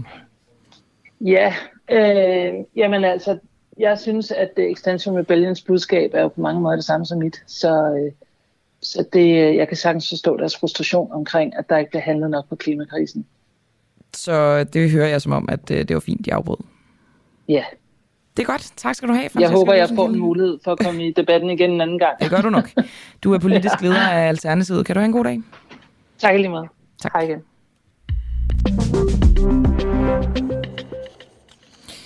Nu øh, går vi tilbage til der, hvor jeg faktisk startede udsendelsen, og til dem, der ikke lyttede med der, så øh, handler det om, om amerikanske soldater i Danmark skal være hævet over dansk lov. Ifølge avisen Politikken, så er Folketinget på vej til at gøre amerikanske soldater, som måske skal udstationeres i Danmark, øh, hævet over dansk lov. Og det kan betyde, at amerikanerne selv skal retsforfølge deres soldater, hvis de for eksempel begår voldtægter eller mord i Danmark, og det er, jo, det er jo bare eksempler, som er, måske er lidt voldsomme, men det er bare for at sætte det på spidsen. Mogens Jensen, du er øh, forsvarsordfører for Socialdemokratiet, for regeringen. Hvad vil de øh, negative konsekvenser være i tilfælde af, at øh, aftalen ser sådan her ud, at amerikanerne selv skal dømme deres øh, soldater? Hvis så de her soldater begår øh, for eksempel butikstyveri på dansk jord, hvad vil de negative konsekvenser så være? Jamen, nu er aftalen jo slet ikke på plads endnu, så jeg kan ikke udtale mig om, hvad de, de juridiske konsekvenser bliver af den konkrete aftale. Altså, det, det, er jo, det, det er jo primært handler om, og det er jo det, vi skal huske, grund til, at vi laver den her forsvarsaftale med U S A, det er jo, at i en konfliktsituation, krisesituation, krisesituation, så skal det være så let som muligt og få den hjælp og støtte, som er øh, nødvendig øh, ind i øh, Europa og selvfølgelig også til Danmark. Og der er øh, Danmarks rolle i den sammenhæng øh, i NATO at være transitland, hvor vi skal sørge for, at øh, materiel kan ankomme og blive sendt videre ind.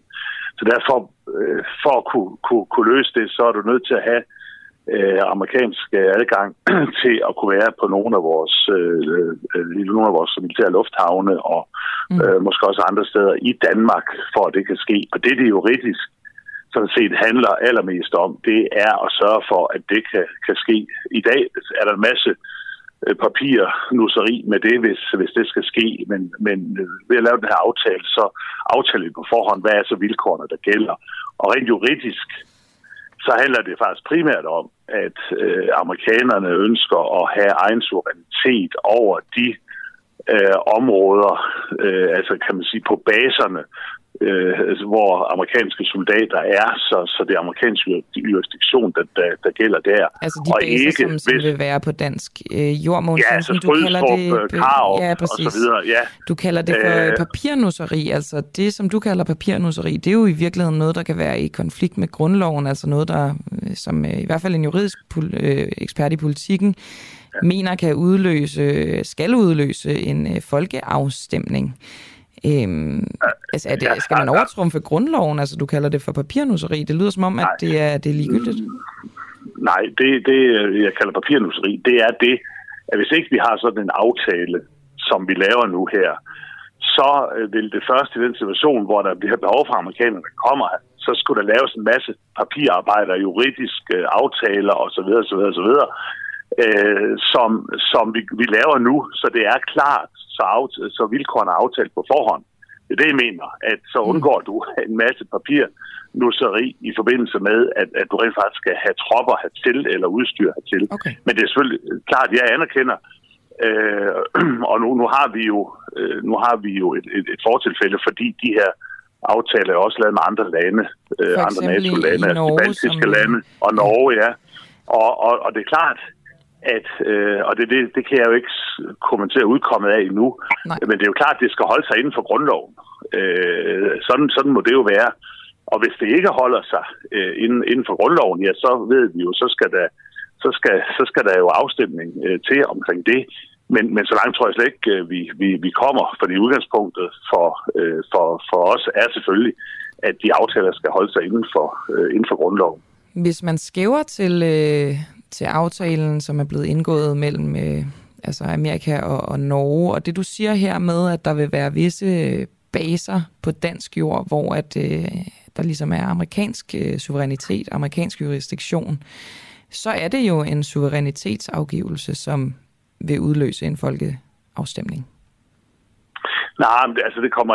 Altså, hvis det er inde på... Øh, på øh Øh, øh, Karup, inden for Karup lufthavns område, militær lufthavns øh, område, eller, og hvor øh, amerikanerne får et særligt øh, areal stillet, øh, stillet øh, til rådighed, øh, øh, så er det jo en anden situation, end hvis det er sådan, du får jurisdiktion, øh, når nu amerikanerne må bevæge sig ud i det danske samfund. Det er der jo en stor forskel øh, på.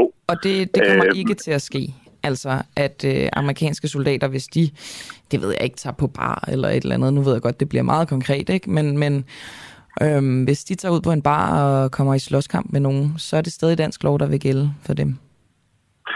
Øh, altså, det, det, det er slet ikke, af, altså, det er ikke afklaret endnu, øh, så, så det, kan jeg ikke, det kan jeg ikke sidde her og sige. Jeg er heller ikke jurist, og det der, nej, nej. det overlader jeg til, øh, det overlader jeg til juristerne.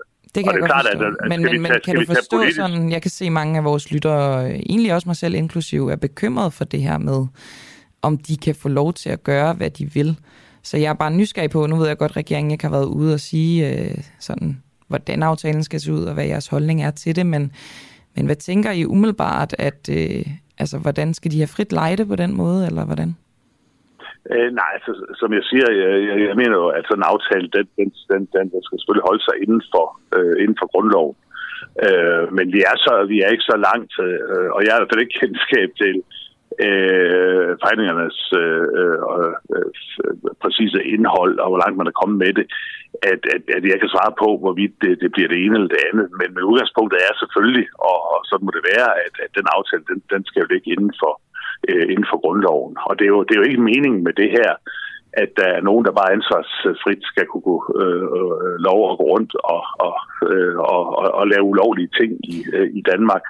Øh, som, som jeg sagde, hovedformålet med det her, og som jeg også forstår i hvert fald hovedformålet med, at der nogen steder kan være rimelighed for, at det er amerikansk jurisdiktion, der gælder, så er det øh, områder, hvor der, hvor der udelukkende opholder sig amerikanere. Mm, og det er inden for basen. Geografisk afgrænset. Der kan man ja. så, nu ved jeg ikke, om vi skal gå ned ad den sti, men altså, det kan jo godt være, at der er nogle knægte, der bryder ind på sådan en base, og hvad, hvad sker der så?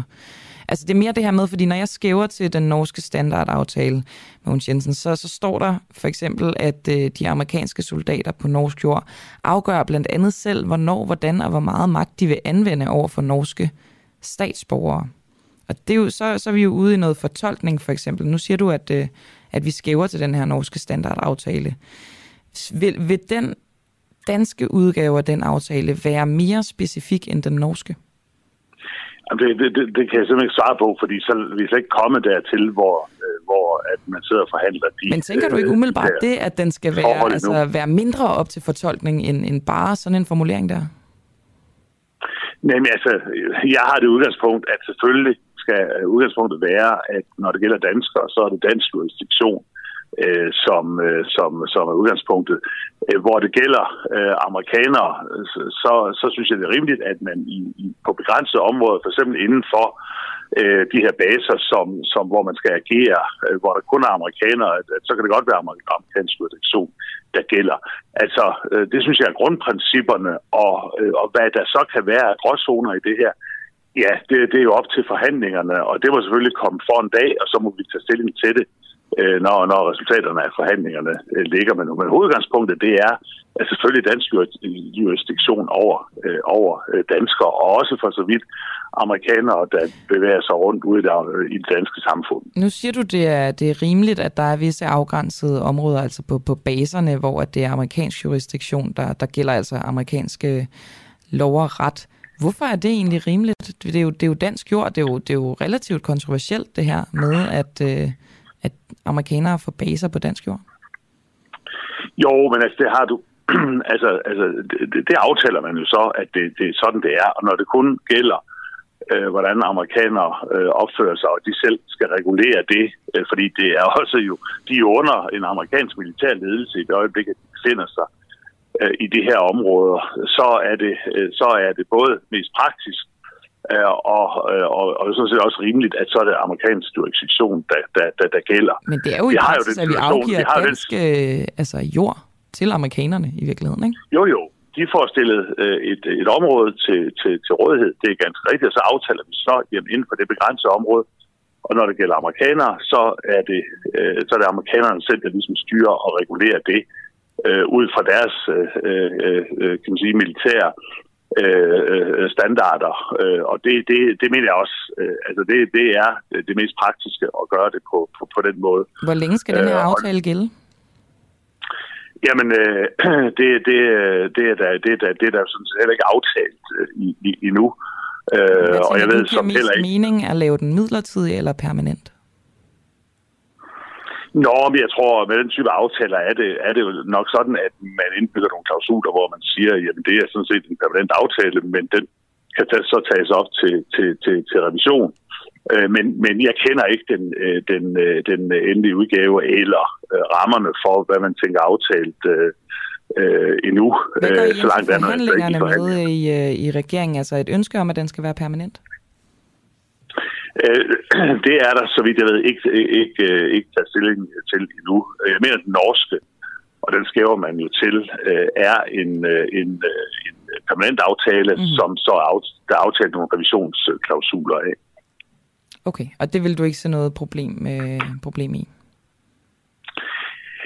Altså, jeg mener, at det vigtigste her, det er, at vi har sikkerhed for, at når vi har behov for det, når Europa har behov for det, når NATO har behov for det, at så kan vi hurtigt få amerikansk udstyr øh, og amerikanske soldater på europæisk jord. Der er Danmark et transitland, og vi skal gøre det muligt, at det sker så gnidningsfrit som overhovedet muligt, men selvfølgelig øh, med udgangspunkt i at tage, øh, altså hvor dansk lovgivning skal respekteres, øh, og der, hvor der skal afviges fra det, så er det efter klar aftale, og primært inden for områder, øh, hvor det er amerikanerne, der huserer, hvor det kun er amerikanere, der er til stede.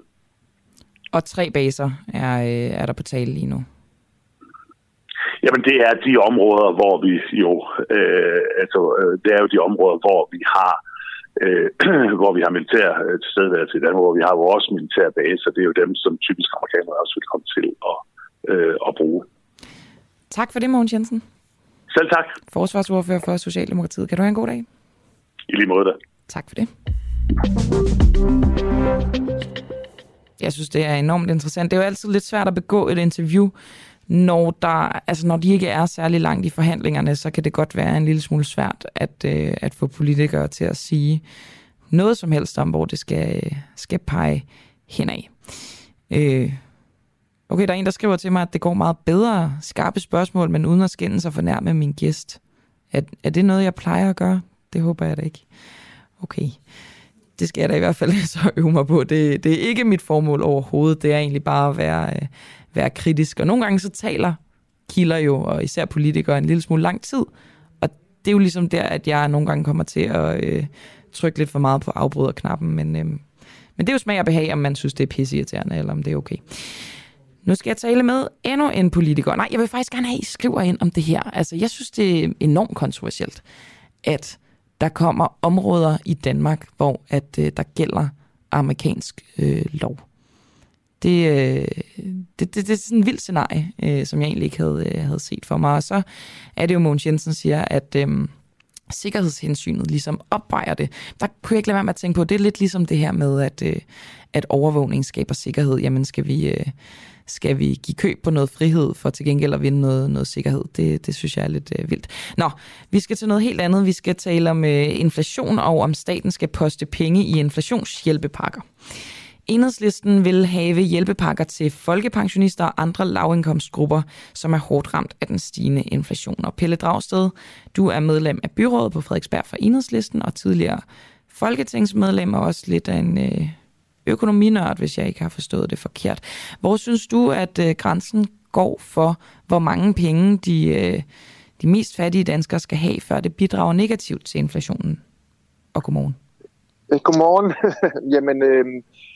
Det er rigtigt, at hvis man ufinansieret øh, altså, tager for eksempel penge på råderummet eller, eller andet og puster ud til for eksempel fattige folkepensionister eller lavt lønnet. Jeg laver lige altså, en hård opbremsning, Pelle Dragsted, bare lige for at ja. være sikker på, vi har råderummet. Det er altså der, hvor at man øh, som stat kan låne af sig ja. selv, eller hvad skal ja, man sige? Den, det er det, det en mærkelig ting, ja. faktisk. Men, men det er ligesom de penge, der kommer af, at velstanden i vores samfund vokser. Så betyder det også, at skatteindtægterne vokser.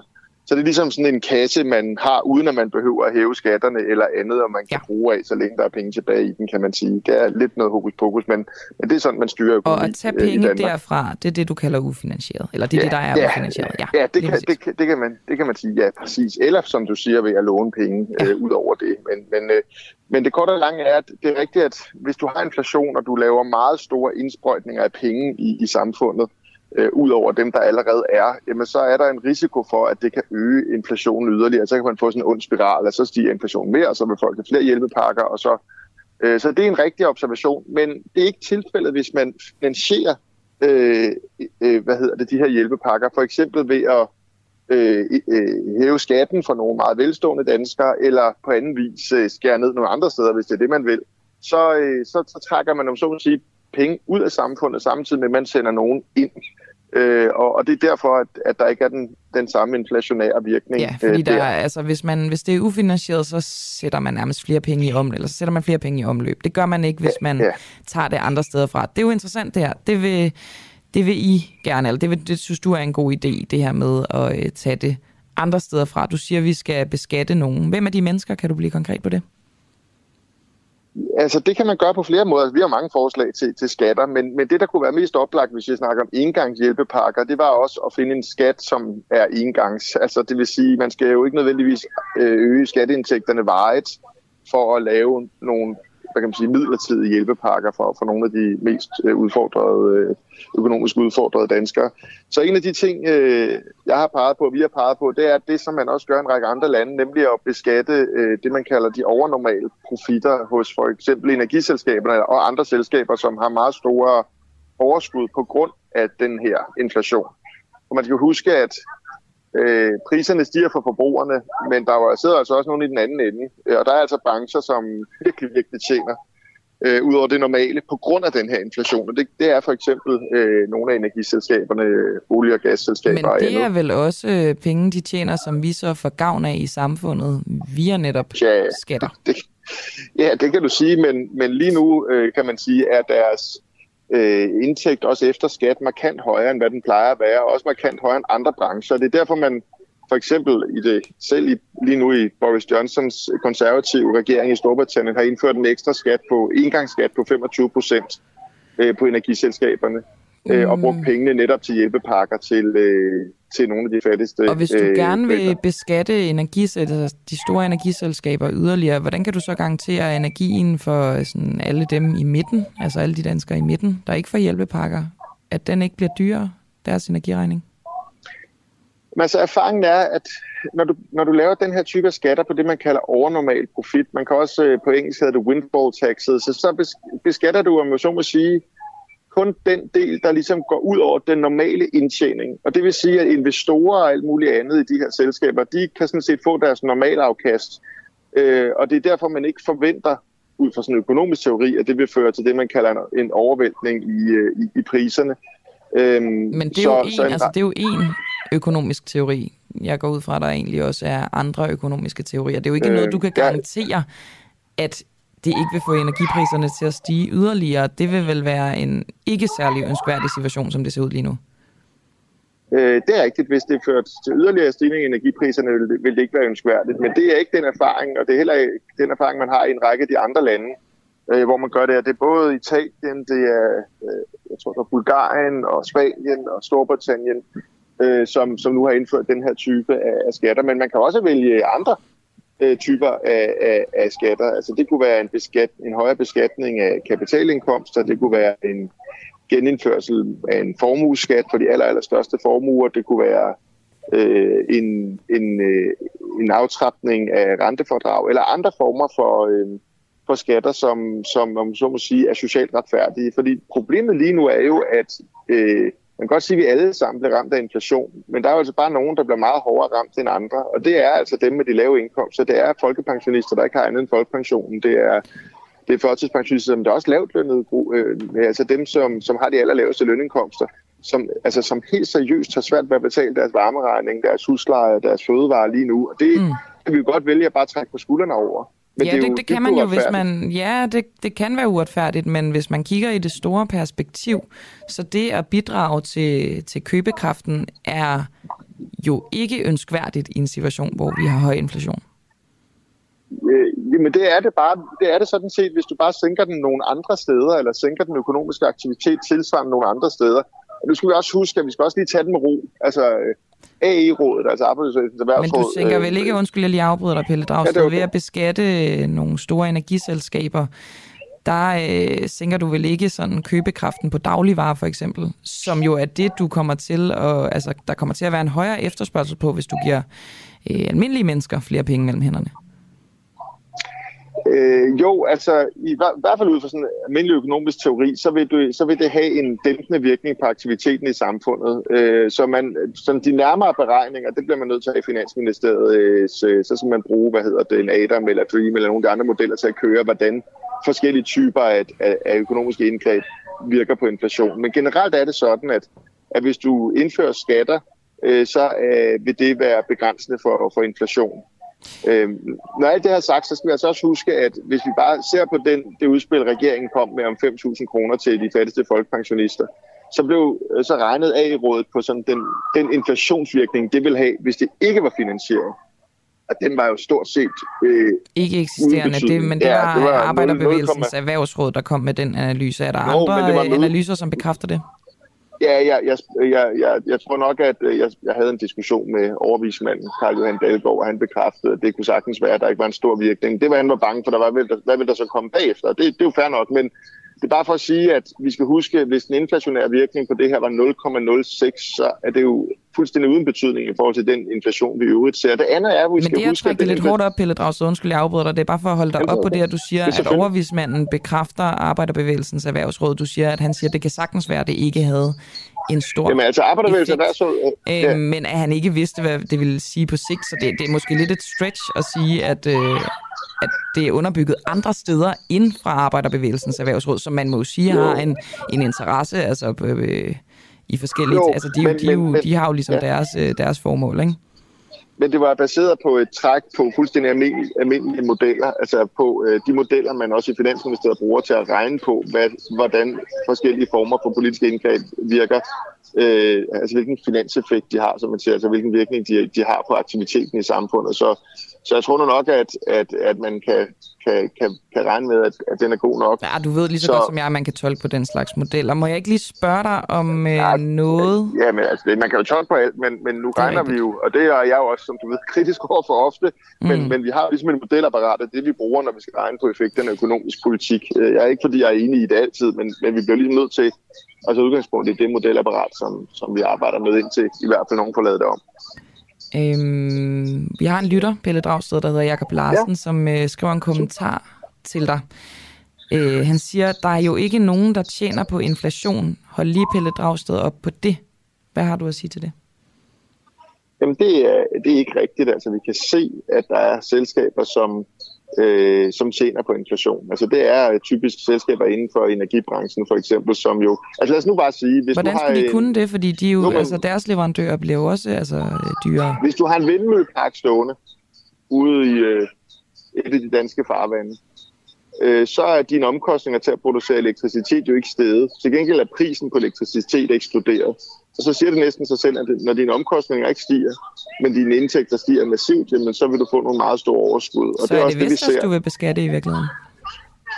Det kan det sagtens være. Det er selskaber, som, er, som producerer energi, øh, for eksempel. Det kan også være øh, dem, som har andre former for, øh, for energi. Men det er jo rigtigt, der er også selskaber, som bliver belastet af det her, øh, af den her inflation, fordi de for eksempel skal købe dagligvarer. Så det, det er derfor, man i andre lande i Europa har kigget meget specifikt på på brancher, øh, og altså gået efter dem, man kan sige, der har det, man fag, fagsprogmæssigt kalder en overnormal profit, altså mm. en profit ud over den normale forrentning af en investering. Øh, vi har også gjort det i Danmark før, altså, øh, og det har været meget almindeligt at gøre gennem kriser, øh, det her med øh, øh, at sige, jamen den her indtægt i de her selskaber, den kommer så jo ikke af, at de er særlig dygtige eller særlig innovative, den kommer så alene af, at der er et, øh, en eller anden form for prisspiral. Altså under Under krige for eksempel har det også været meget normalt at indføre de her skatter på overnormale profitter. Vi gjorde det selv i Danmark under første verdenskrig, selvfølgelig nogle år siden, men øh, vi har faktisk også et dansk fortilfælde. Okay, så en beskatning af Vestas kunne komme på tale, for eksempel? Ja, så altså nu har jeg ikke lige set ned i, i Vestas øh, kvartalregnskaber, øh, men hvis de er et af dem, som har en, en overnormal profit, så, så kunne det absolut øh, komme, øh, komme på tale. Øh, der kan også være andre selskaber i andre brancher, som har en særlig fordel af, af det her.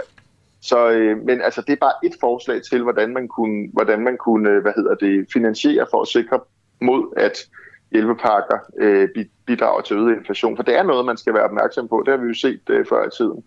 Man skal dog huske, når vi nu diskuterer det her inflation øh, i Danmark lige nu, at den inflation, vi oplever, er primært drevet af det, man kalder sådan, det udbudssiden. Altså, det, det er på grund af, øh, hvad hedder det... globale handelskæder, som ligesom er sat i stå i, vi har set billederne af de der skibe, der ligger i kø til havnene. Det er på grund af krigen i Ukraine, det er på grund af hvad hedder det? I ja, forskellige former for ja. flaskehalse, præcis. Ikke? Øhm. Og derfor så, så skal man bare også huske, at det er altså ikke sådan klassisk øh, noget med, at nu har lønmodtagerne fået alt for høje lønninger, og derfor kommer der inflation. Øh, det, det er ikke der, vi er, i hvert fald ikke i Europa, øh, måske lidt højere grad i, i U S A, hvor man har lavet nogle ikke, meget, meget hvad kan man sige, omfattende finanspolitiske øh, indsprøjtninger, det her med at sende check til alle amerikanere og sådan noget. Det er jo ikke, det er ikke der, vi er, hverken i Danmark eller i Europa. Og jeg synes, og men, jeg er helt vi er en man... smule, altså bliver påvirket af, trods alt, også det, der sker i U S A og den, amerikan... eller den europæiske centralbank. Pelle Dragsted, øh, jeg elsker at snakke om økonomi, så jeg... Var det dejligt? Jeg går lidt, det, det, det er der ikke så mange, der jeg gør. Jeg går lidt over tid, øh, men øh, det kan være, at vi kan fortsætte på et andet tidspunkt. Blandt andet skal jeg faktisk ja, ja. have en podcast om, øh, om økonomi. Der kunne det være, at du skulle være gæst, ja. faktisk. Det kunne jeg rigtig gerne. Øhm, jeg tror, jeg har nemlig øh, en med mig i den podcast, som kunne være dybt uenig med dig i den analyse, du kom med her til sidst. Men øh, det er jo så kun så interessant. Så for nuværende, tak fordi du var med. Ja, selv tak, og have en god dag. I lige måde. Hej, hej. Igen, så øh, sidder jeg sådan og tænker på, om jeg er den eneste, der synes, at det er interessant at høre om økonomi. Men... men det synes jeg bare, det er, fordi at øh, typisk så ligger venstre- og højrefløjen sig på altså to helt forskellige tolkninger af, hvordan man skal øh, bekæmpe inflationen, hvordan vi, øh, vi gør det bedst på sådan et øh, makroøkonomisk niveau. Øhm, men det var altså Pelle Dragsted her om øh, hjælpepakker, som ikke skal være ufinansieret ifølge ham. Det er altså øh, blandt andet store energiselskaber, nogle af de store energiselskaber, som bes- skal beskattes. Og så kan pengene sådan helt Robin Hood-agtigt gå ned i lommen på, øh, på de fattigste danskere. Nu skal jeg tale med øh, en mand, som øh, vi flere gange har haft med her i Den Uafhængige, Slavko Labović. Han er formand for Serbisk Forening i Danmark. Og så er han også skuespiller. Måske er der nogle af jer, der vil huske ham fra Pusher-filmene. Øhm, men det er ikke øh, i det er ikke, hvad skal man sige, den form, han er med i lige nu. Det er øh, nemlig som formand for Serbisk Forening. Og han skal besvare spørgsmålet om, hvorvidt Serbien også skal optages i E U. Fordi Ukraine har fået grønt lys af E U til at blive kandidat til at blive medlem, altså på en eller anden måde taget det første skridt. Det er altså E U-kommissionen, der i fredags sagde ja til at lade Ukraine blive kandidat. Og spørgsmålet, Slavko, det er, om Serbien også skal optages af i E U. Af E U, i E U. Og godmorgen. Godmorgen. Og tak for, at jeg vil medvirke og besvare nogle interessante spørgsmål her. Lad os tage det fra, fra en ende af omkring Serbien. Øh, hvad hedder det? Folks... Øh, Hvad hedder det, ønske om at blive medlem af E U er faldet meget, faldet stødt øh, inden for de sidste række måneder. Faktisk kan man kunne iagttage en, øh, en støt, et stødt fald i øh, E U-entusiasmen. Øh, Og det er fordi, hvad hedder det, at E U, øh, om jeg... Serverpokker. Så... Er du i Serbien, Slavko, fordi øh, forbindelsen er ikke så god? Ja. Ja, ja.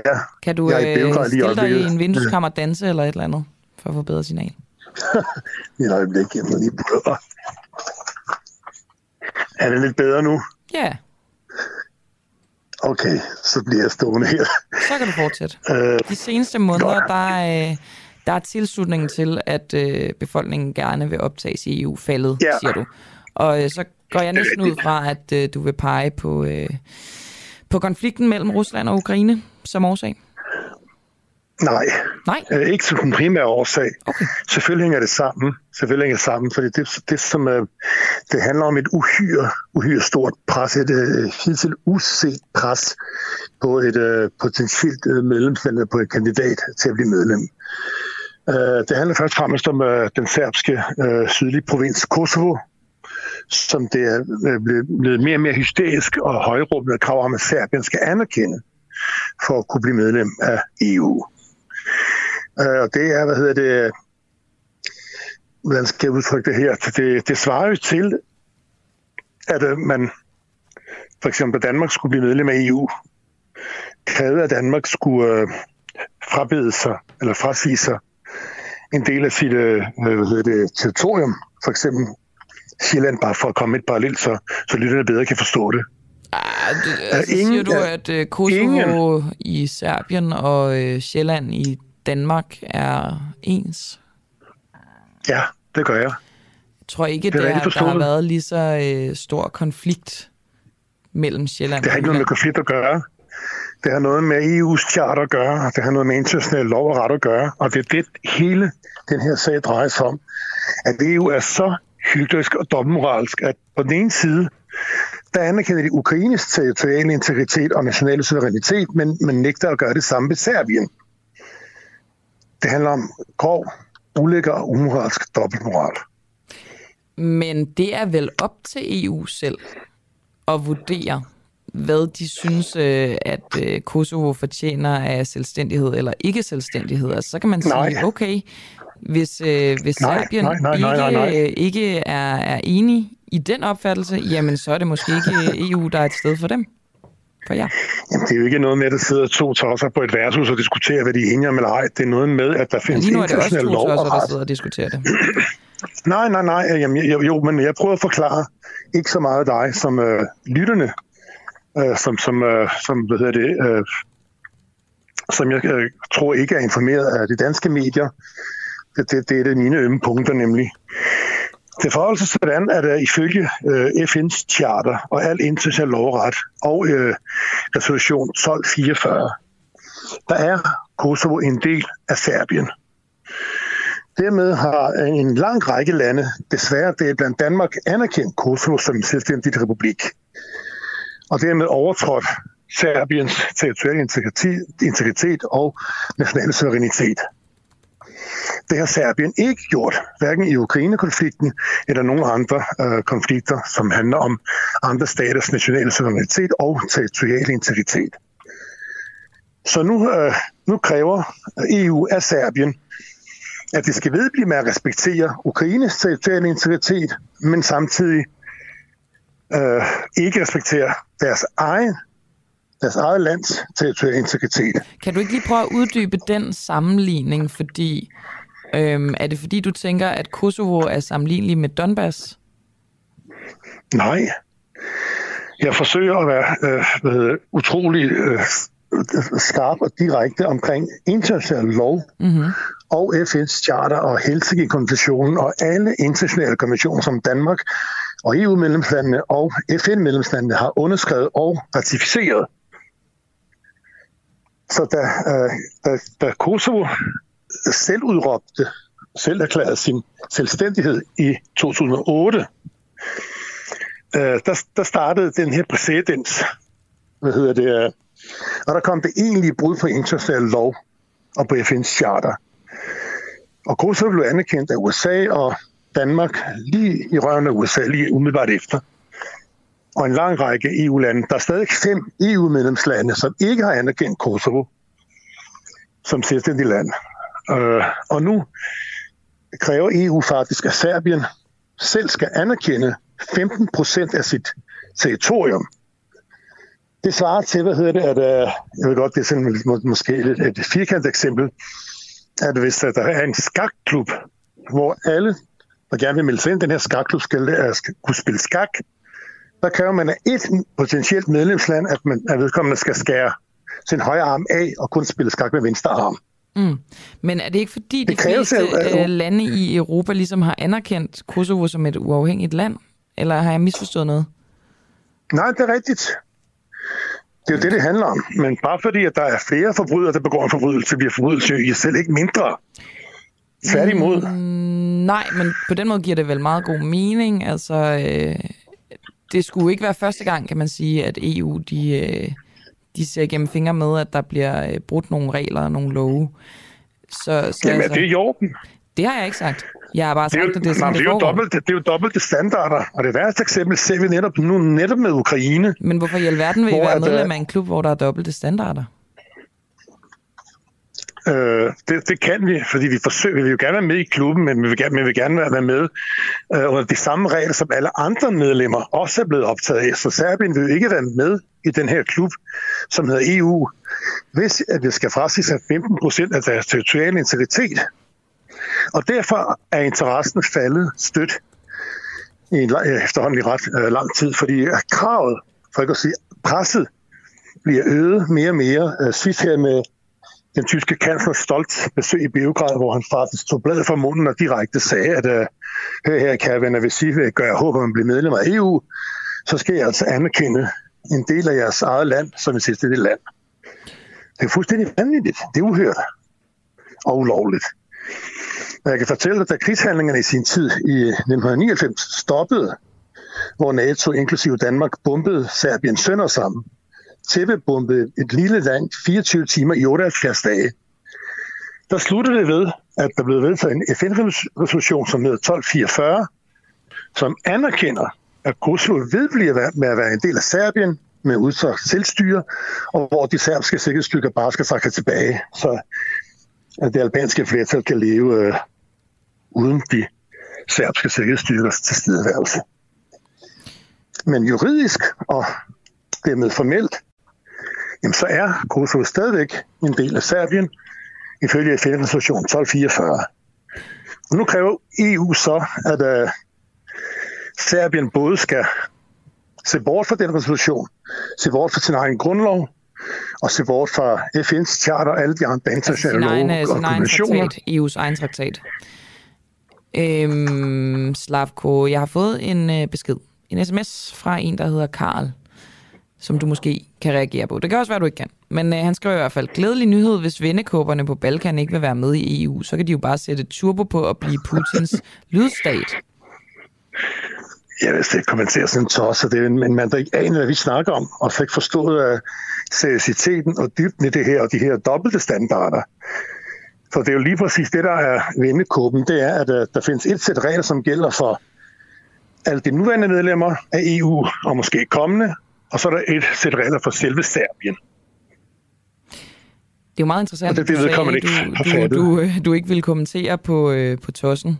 Men det gjorde du faktisk alligevel, ja. Slavko, men øh, sådan kan det jo gå en gang imellem. Ikke direkte. Øh, ikke ja. direkte, men en lille smule alligevel. Øh. Man, har ikke, ja, man har ikke forstået, hvad det handler om, det her.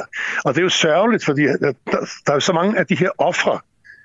Spørgsmålet er, hvor meget man kan beskylde dem for det. De er jo uinformerede. Det er jo igen de danske medier. Der er det godt og dejligt, at vi har sådan et medie som det der uafhængige radio, hvor øh, man kan fremføre sådan nogle synspunkter. Det vil vi i hvert fald gerne give, uh, give, give plads til, at der kommer alle mulige synspunkter. Også dine, Slavko Labovic. Det er jo ikke første gang, du er med her. Til gengæld er klokken ved at nærme sig ni, og jeg bliver nødt til at sige farvel til dig. Ja, jeg siger tak øh, for muligheden for at kunne ytre mig, og jeg vil ønske dig og lytterne fortsat god dag. I lige måde, Slavko, som altså er formand for Serbisk Forening i Danmark. Og skuespiller, det ved jeg ikke, om vi behøver at nævne hver eneste gang, vi introducerer Slavko, men øh, det er da lidt interessant, at han også har medvirket i de her ret legendariske Pusher-film. Jeg kunne mærke, at da jeg sagde, at klokken var et minut i ni, så var det faktisk første gang, jeg sagde, hvad klokken var hele morgenen, og det beklager jeg, for jeg ved, at det er meget rart lige at blive opdateret en gang imellem på, hvad, hvad klokken er. Hvis man for eksempel cykler med appen kørende i, i lommen og i ens høretelefoner. Men altså, et minut i ni betyder også, at vi er ved at være ved vejs ende for dagens udsendelse, som øh, var sat sammen, redigeret af Peter Svarts Nielsen. Ude i regien, der har jeg haft Clara Vind og Barry Vessel. Mit navn er Camilla Boraghi, og jeg er tilbage i morgen tidlig sammen med Christoffer Lind. Kan I have en god dag?